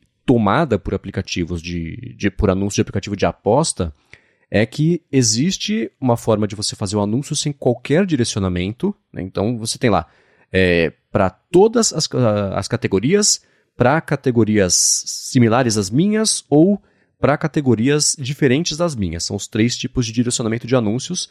Entra aí uma coisa que eu vejo como positiva a parte de é, que a Apple é, colocou os anúncios de uma forma que não explore os dados da galera na minúcia como um Facebook faz, por exemplo, que é um direcionamento fruto do fato do Facebook saber tudo sobre todo mundo porque coleta todos os dados. Então, a parte positiva dessa situação é que você obriga o, o a galera que está fazendo o anúncio a aceitar que o, o, anúncio será feito por um espectro maior, porque privacidade. Ok, né? O problema é que se você tem uma empresa que tem fundos infinitos e que vai conseguir dominar a categoria inteira, na verdade, como é de aplicativos de aposta, consegue dominar é, é uma situação dessa, você não limitar a exibição disso ou até o direcionamento representa um problema que, que dá exatamente do que deu, né? De você é, é, tomar uma loja inteira, de uma plataforma inteira só com anúncios de péssima qualidade, porque aí é uma categoria de aplicativos que ganha sempre na quantidade e não na qualidade. É exatamente isso. É, é, a gente está falando de apps que estão ali vendendo um monte, mas que não são apps bons de verdade, não são apps que vão acrescentar algo para o usuário então, volto no que eu falei. Minha opinião é que isso, do jeito que está hoje, não é bom nem para o usuário, que é bombardeado com esse tipo de anúncio que não, não vai trazer de fato algo bom para ele, e para o pequeno desenvolvedor que está perdendo ali espaço para esse tipo de conteúdo. É, e uma. Acho que isso agora não dá para voltar atrás, não vai existir uma situação que a App Store não tem mais anúncios, tem jeitos de corrigir. Como é que você proporia uma solução para essa situação, partindo da premissa de que vai ter anúncio. É assim, beleza, equilibrando utilidade e privacidade, que são coisas relativamente opostas. Né? Se você vai na configuração da App Store, dá para falar, não colete minhas informações. Aí para falar, tá, Não coletando, os anúncios que vão aparecer para você vão ser menos relevantes para você, porque a gente não vai ter ideia de quem que você é, do que você gosta. E beleza, se a gente colocar isso no nível 11 de exploração de dados, a gente volta à situação do Facebook, que coleta muito mais dados que a gente fica confortável em fornecer ou em permitir que ele acesse, ou que ele acesse mesmo que a gente não permita, e em troca disso, anúncios ultradirecionados. Como que você vê uma solução para essa situação mantendo esse equilíbrio de utilidade versus privacidade? Ou são coisas irreconciliáveis? é um pouco difícil de conciliar, mas algo que de repente poderia, é, não, não, não, sei, não funcionaria talvez para Apple por questão de dinheiro, mas que talvez funcionaria para o usuário é realmente limitar os anúncios para apps da mesma categoria. Então, se você tem um app de rede social, você só pode promover ele na mesma categoria daqueles apps para realmente parecer uma sugestão. Uma sugestão paga, mas uma sugestão. Você está pesquisando um app de rede social, aí você vê um, um, anúncio de outro app de rede social. Ah, ok, é um conteúdo relacionado, talvez acrescente em algo. Não igual que está rolando agora, que você está pesquisando o Twitter e aparece cassino no, lá no final da busca. Então, acho que esse tipo de coisa que é o maior problema, né? Porque você está recebendo anúncio de uma coisa que não tem nem nada a ver só porque alguém teve dinheiro para pagar para estar ali, que é o que já acontece em todas as outras plataformas.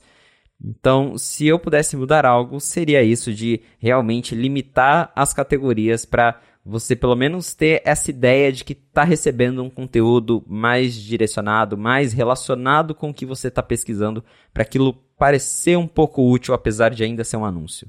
Agora, você acha que isso teria acontecido se o Forster estivesse não vivo, porque ele está vivo, né? Pelo menos, quer dizer, não chequei hoje de manhã, mas ainda assim acho que ele, ele segue vivo, mas na App Store, ou na Apple, na é verdade? Pois é, né? O Forster tá bem desaparecido, a gente não ouve mais falar dele.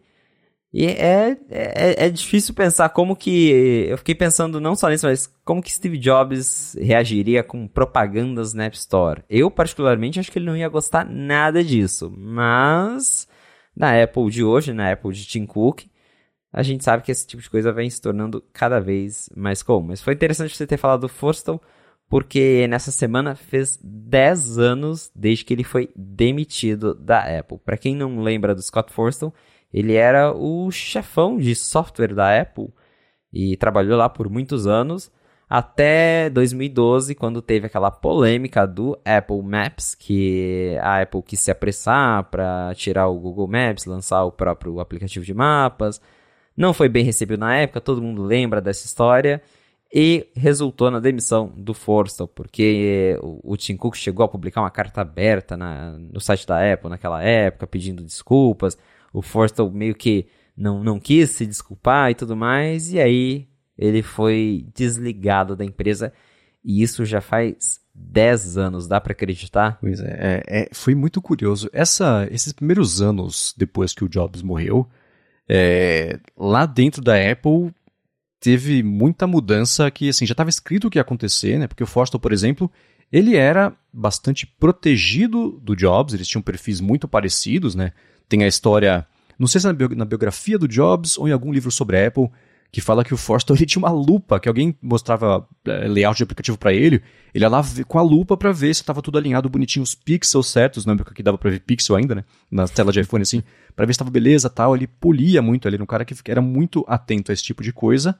Existiam atritos enormes do tipo assim, ele e o Johnny Ive, depois que o Jobs morreu principalmente, não entravam na mesma sala se não tivesse lá ou o Tim Cook ou o Phil Schiller para mediar, porque era uma relação super tensa e problemática, porque o Scott Forstall, ele se via como um sucessor natural da moral ali do, do Jobs, né? Então, é, ele era o, foi, adotou o papel de porta-voz desse tipo de coisa, e o Ive, parceiro dele, tipo, na relação, sei lá, Lennon McCartney, Steve Jobs Johnny Ive, então o Ive também tinha, é, e com muita propriedade, com muita razão também, essa atitude de que, cara, eu sei como é que o Jobs reagiria, e seria assim, apesar do Jobs ter falado, gente, não fiquem pensando no que eu faria, faça a coisa certa, que foi o conselho que ele deu para Tim Cook, lá que o Tim Cook sempre fala sobre isso, mas era uma tensão muito grande e nessa época, né, Apple é, ia tirar Apple, o, Google Maps do, de aplicativo nativo do iOS, passou a usar o dela,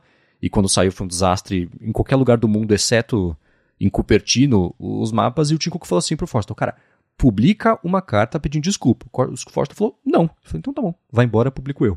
E acabou ali, o, o, por causa disso tudo, né, as tensões e tudo mais, para Apple naquele momento, o Forster era mais descartável do que o Johnny Ive, por exemplo.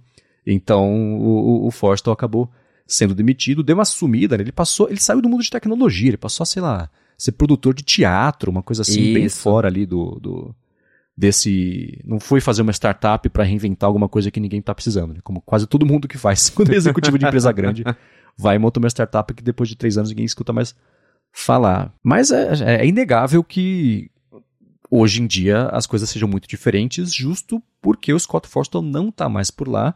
Começando até por, sei lá, a gente pode falar sobre é, é, esquemorfismo, o fim do esquemorfismo, né, de todas as interfaces terem botões que parecem botões, aquela coisa toda, que também era uma, um, um dos pilares conceituais ali que o Scott Forstall promovia dentro da Apple, e que, obviamente, o Johnny Ive não era muito, muito fã, porque assim que o Ive passou a comandar de certa forma ali a parte gráfica do, de, de, interface também da, da Apple, as coisas mudaram bastante. Né? Pois é, muita coisa mudou e acho que dá para ver, inclusive, essa questão do Apple Maps deve ter sido só um, um algo a mais que incentivou eles a se livrarem do Forstall. Na minha visão, eles iam demitir ele de um jeito ou de outro, e isso do Maps ajudou a fazer isso acontecer antes, porque foi muito rápido entre ele sair e eles mudarem completamente toda a parte visual do iOS, porque foi em questão de um ano, né? É, uhum. Então dá para ver que acho que o, o Johnny Ive já estava sedento para mudar tudo dentro da Apple e foi o que aconteceu. Mas é muito interessante essa diferença entre os dois, porque tem uns protótipos do. Protótipos não, acho que são mais mockups, mas oficiais da Apple mesmo, do primeiro iPhone, que já vazaram em fotos em processo e tudo mais. E dá para ver em algumas imagens, né, algumas screenshots, é, a, a, status bar, por exemplo, ela usava aquelas bolinhas de sinal que vieram no iOS 7. E aquilo uhum. nunca foi lançado até o iOS 7. Então, provavelmente é algo que o Johnny Ive queria ter feito lá no começo e que Jobs e Force falaram, não, não vai ser assim. E a hora que ele saiu, a primeira coisa que o Johnny Ive falou, ah, vou colocar minhas bolinhas de sinal aqui. e acho que foi, foi isso assim com, com o iOS 7. Acho que eles queriam mudar, mas o Force ali sempre junto com o Jobs, né, eram mais fãs do, do, do escomorfismo e tudo mais. E a saída dele representou muitas mudanças grandes para a Apple. No começo, é, acho que eu lembro de assistir a, a keynote do iOS 7 e foi assim. Foi, foi, acho que ali. Aquela, aquele evento, para mim, acho que dá início à Apple do Tim Cook. Uhum. Quando ele mostra o iOS 7, mostra é, a, a própria Keynote, né? Ela, a Apple sempre fazia aqueles slides com gradiente, com, com as fontes grandes, bold. Aí naquela Keynote já começa a mudar para as fontes finas, as coisas mais flat. Aí chega o vídeo do iOS 7 narrado pelo Johnny Ive. Que daí o Tim Cook ele já começa aquele discurso que o iOS 7 foi projetado pelo mesmo designer que faz o hardware do iPhone, né, que era uma coisa só, que no mesmo ano veio o 5C e toda aquela, aquela coisa. Então, realmente foi uma mudança muito grande ali para a Apple e foi realmente quando começou um projeto do Tim Cook. Tanto que eu, eu costumo falar muito isso. Eu não consigo imaginar o Apple Watch rodando uma interface com esquemorfismo. então, assim, por mais que eu sei que na época, principalmente, muita gente criticou, né, o iOS 7, falou, não, esse troço tudo é cheio de rabisco, coisa colorida e tudo mais. E, e, na época era meio estranho mesmo, o design evoluiu muito desde então. Mas eu não consigo imaginar alguns produtos que a gente tem hoje se a gente ainda estivesse preso nessa era do, do, do escamorfismo. Então, Algumas coisas eu acho que seriam melhores com, com o Forstall ainda na Apple, principalmente nessa questão de qualidade, que eu acho que a Apple sim se perdeu um pouco nisso. Acho que, é, claro que hoje também né, eles têm muito mais software, tem muito mais coisa, tem prazos apertados, então isso afeta muito, mas ele era um cara, assim como o Jobs, né, muito exigente em entregar um negócio que esteja funcionando e hoje a gente vê que a Apple ela tá mais preocupada em lança primeiro, depois a gente vai lançando coisas para corrigir aqui. É, mas em quesito de, de design, eu acho que no fim das contas é, foi, foi um acerto da Apple ter mudado aí para a era flat e tanto que toda a indústria seguiu a Apple junto nisso, virou uma tendência, não, não, não tem como negar. Então foi ali um, um marco muito importante que começou a acontecer 10 anos atrás. Eu também lembro que logo quando o Força saiu, no próprio iOS 6, eles já redesenharam alguns apps da Apple para deixar mais flat, aquele app de podcasts que ele imitava um toca-fita, tinha interface uhum. ali que ficava imitando toca-fita. O Forza saiu, passou um mês, saiu um beta que já tinha um app que não era um toca-fita, era só um, um player normal. Então, a partir daquele momento, eu acho que o Johnny F falou, graças a Deus, vou me livrar de tudo isso aqui. Aí um ano depois aconteceu o que a gente já sabe que é o iOS 7 e uma nova era aí pra Apple. É, você falou, não sei como é que seria o Apple Watch com esquemorfismo. Eu tenho certeza que uma galera pensou, claro que você sabe. Tinha o iPod Nano, né? Que ele era uma tela quadrada. é, é. Você tinha quatro é aplicativos por tela e um scroll infinito ali. e, enfim, né? Eu vou, eu vou, caçar aqui na descrição algum vídeo que mostre a interface, uma navegação pela interface, pra gente poder fazer um exercício criativo e imaginar como é que seria, né? Essa mudança, eu lembro que essa mudança ela foi maluca porque, primeiro, vazou no 925 Mac. Vazou não, não foram prints, né? Foram, eu acho que o Seth lá do 95 Mac, ele teve acesso, mostraram para ele a interface. O 95 Mac não podia publicar o print da interface. Foi né? o Mark Gurman quando ele trabalhava no 95 Mac. Ah, tá. Foi o Gurman, é verdade, foi o Gurman. Tá, ok. É. e aí tinha o lance de tipo, não podia postar o print porque era tinha marca d'água lá, o, quem tivesse vazado ia ser reconhecido, identificado dentro da Apple.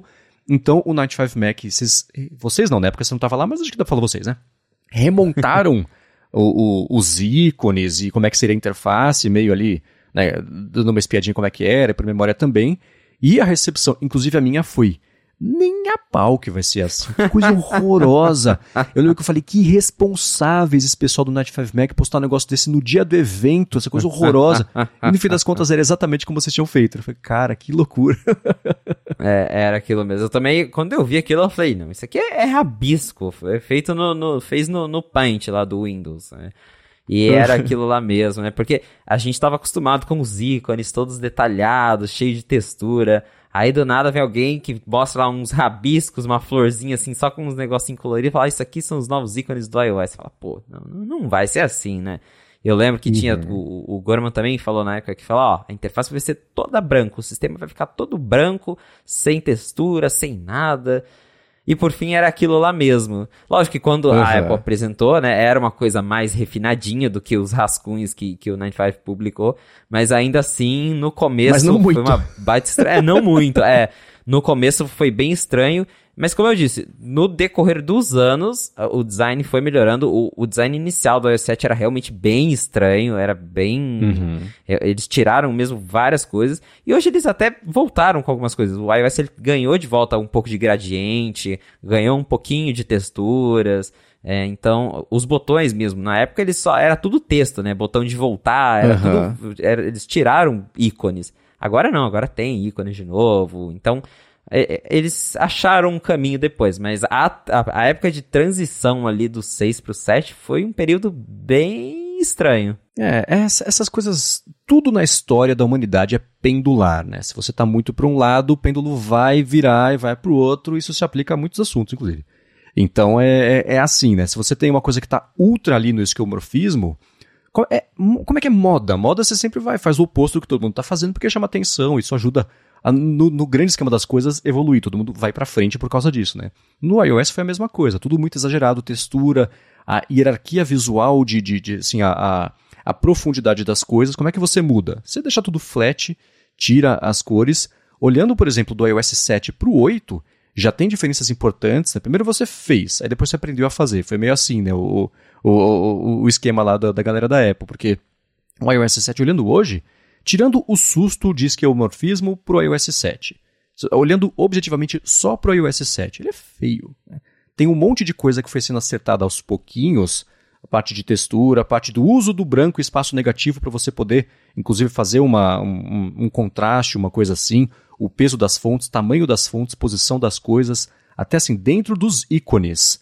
Ah, ah, hoje, se você olha para os aplicativos, especialmente os aplicativos nativos, é, tudo bem, existe um volumezinho, um degradê que indica volume e tudo mais, só que o, o desenho no iOS 7 você tinha elementos circulares ocupando quase todo o espaço interno de cada ícone. Tinha um respiro muito pequeno é, é, entre o fim do círculo e o fim do aplicativo, ali, as bordas. Então, é, ficava tudo meio claustrofóbico, assim. Você olha hoje, encaixa melhor o olho, tem um pouquinho mais de espaço ali, o ícone de Safari, de ajustes, o próprio da App Store, né, coisa que, o relógio, sei lá, é, eles encaixam melhor, né, o que é o tipo de coisa que você só chega no resultado ideal depois que você tem uma frase, esqueci de quem que é, que fala assim, se você lançar um produto ou alguma coisa e não estiver insatisfeito com como chegou ao mercado, você demorou muito para fazer. Então é, é, meio isso, assim, lançou, tava meio estabanado, e aí, conforme você mesmo vai aprendendo a lidar com isso que você criou e você vai vendo onde dá para polir e tudo mais, aí você vai melhorando. Né? Então, o, o iOS 7 para frente e como ele está hoje é um exemplo clássico disso. Claro que né, entre o iOS, o iPhone OS 1 e o iOS 6, que foi o período de esquemorfismo, isso foi um tempo muito mais curto do que hoje do iOS 7 pro, pro, pro que a gente tem hoje, que é o 16, já perdi a conta. 16. Já estamos no 16. Exato, então a gente está há mais tempo no pós-esquemorfismo do que na era do, do esquemorfismo, né? Mas é, é curioso, eu, eu, tenho certeza, espero que alguém crie nessa semana, nos próximos dias aí, um exercício de como é que seria o iOS 7 hoje, só que com a influência do, do, do Scott Forstall, por exemplo. Qual seria esse meio termo que a gente estaria e, e não só no caso do iOS, né? Isso influenciou o design. Tudo virou meio flat depois que o Johnny Ive passou a comandar isso aí e, e, e ditou que o iOS seria isso, né? Então, é, a influência de design gráfico, e não só digital e móvel, é, isso influenciou muita coisa, né? Começou aí. É, pois é. E outra mudança muito fundamental dentro da Apple quando Força saiu é que o Craig Federighi assumiu a liderança de software da Apple, que hoje o Craig uhum. é uma figura icônica nas apresentações, principalmente na WWDC, que é o evento de software da Apple. Ele já era da Apple há muito tempo, ele, mas antes ele trabalhava só com o macOS. Daí depois, com saída do Forstall, ele assumiu todo o software da Apple e ficou à frente aí do desenvolvimento de WatchOS, tvOS e essas várias variações do, do iOS que saíram depois e é um cara super reconhecido, né? Então teve uma mudança bem grande aí com a saída do Forstall. O Ive assumiu todo o design da Apple, que antes ele era focado só em hardware, e o Craig Federighi assumiu todo o software da Apple. É, né? E ele, eu lembro do evento, ele falou, gente, aqui o Game Center redesenhado, assim, acabou o filtro verde, então a gente precisou fazer outra coisa porque acabou o estoque aqui, o calendário, ó, a gente não, nenhuma vaca foi machucada, não tá usando mais couro, tá tudo certo, então ele já era meio, meio piadista, mas tinha um... Tinha 5% ali de, de cutuco no, no Scott Forstall com esses comentários. Né? Tinha, aquela WWDC foi, o tempo inteiro tinha uma piadinha que ele até brincou ali que o Acho que era o iBooks, né? Que era, tinha aquela estante de madeira, né? O, o design. Uhum. Ele falou, ó, oh, agora é bom pro meio ambiente, não usa mais madeira. E ficava fazendo o tempo todo piadinha, assim, com, com, com esse design. Porque, de novo, realmente eu acho que pro, pro Johnny Ive, principalmente, foi um, um livramento, né? Ele tava finalmente fazendo o que ele queria, porque ele desenhava todo o iPhone, mas não era ele que desenhava o iOS. Então, ali pela primeira vez, o cara que fazia o iPhone também estava desenhando o sistema operacional para tentar fazer tudo funcionar como uma coisa só. Então, a, na cabeça do Ive, acreditou que ele estava bem feliz com tudo aquilo. e um último comentário rápido sobre isso. Hoje no macOS, por exemplo, a gente tem, eu acho que é o mais próximo do que seria o lance do esquemorfismo, só que aplicado a esse minimalismo estético, porque é, as coisas, todos os aplicativos do macOS, eles parecem com o do iOS, mas tem um pouquinho mais de volume, um pouquinho mais de profundidade, um pouquinho mais de sombra, um pouquinho mais de degradê, um pouquinho mais... Então, já é, ajuda a fazer esse exercício criativo de como é que seria um iOS esquemomórfico, só que ainda assim com esses conceitos visuais um pouco mais flat. Exato. E eu acho até interessante esse equilíbrio que a Apple encontrou no macOS, porque quando, lá ainda na, na época que falava-se da Apple adotar o design flat no, no macOS, é, o povo ficava, nossa, mas essa coisa horrível do iOS 7 vai vir pro Mac. E eles sempre tentaram seguir um caminho mais equilibrado no Mac. É, e até hoje a gente vê que é assim. O Mac ele ainda tem mais texturas e tudo mais. Eu não sei exatamente se é só para diferenciar um sistema do outro, ou se realmente é porque o design flat numa tela maior, porque quando a gente fala de Mac, a gente está falando de computadores a partir de 13 polegadas, né? O iOS a gente uhum. usa em aparelhos pequenos, então talvez usar aquele monte de branco e flat numa tela grande seria incômodo, é, mas é realmente curioso ver que eles conseguiram separar isso muito bem do Mac. É, é, é uma linguagem que você olha e fala, tá, são os mesmos ícones, mas ao mesmo tempo você consegue falar, essa é a linguagem do Mac, essa é a linguagem do iOS. Uhum. É. Comparando os dois, eu gosto mais do Mac, eu acho. Por ter um Também acho mais legal. Tudo, né? É, Gostaria de ver é. isso no iOS, mas pelo jeito, acho que até agora ninguém quis unificar isso. Quem sabe no iOS 17, né? Quem sabe, né? Agora a gente tá já quase chegando em 2023, daqui a pouco já deve ter rumor. WWDC tá aí, ué, já já. Dá pra até já, começar já. a pensar no bola de cristal. Muito bem, se você quiser encontrar os links do que a gente comentou aqui ao longo do episódio, vai em gigahertz.fm barra a fonte barra 21 ou dar mais piada aqui nas notas do episódio. Quero agradecer ao Rambo por ter tirado um tempinho aqui do dia dele para poder participar de surpresa aqui, a gente poder falar a respeito do Apple Watch. Agradecer a ExpressVPN por mais uma vez ter patrocinado a gente aqui, ajudado a publicar o episódio e ele chegar para todos vocês. Agradecer a vocês que nos escutam, avaliam, recomendam a fonte para a gente poder descobrir aqui, ficar melhor falado a respeito da Apple. E claro, por último e não menos importante, a você, Felipe, por também ajudar e dar um motivo aqui para esse podcast existir. Valeu, Marcos. Obrigado, audiência, por ter ficado com a gente até o final de mais um episódio do A Fonte. Para me encontrar nas redes sociais é só procurar pelo arroba Felipe Exposto. E mais uma vez, se você quiser me encontrar pessoalmente para a gente bater um papo, estaremos lá em São Paulo no Sylvester Bar neste sábado, dia 5, no encontro do ADT 300 barra encontro da Gigahertz. E eu espero todos vocês lá. Boa, eu sou MVC Mendes no Twitter, apresento um bando de podcast aqui na Gigahertz e apresento o Bolha Dev para a Lura, um podcast diário, um noticiário diário sobre tecnologia, desenvolvimento e inovação. E também escrevo lá no ifeed.pt. Muito obrigado mais uma vez aqui pela audiência de vocês e a gente volta na semana que vem. Um abraço e até o próximo episódio.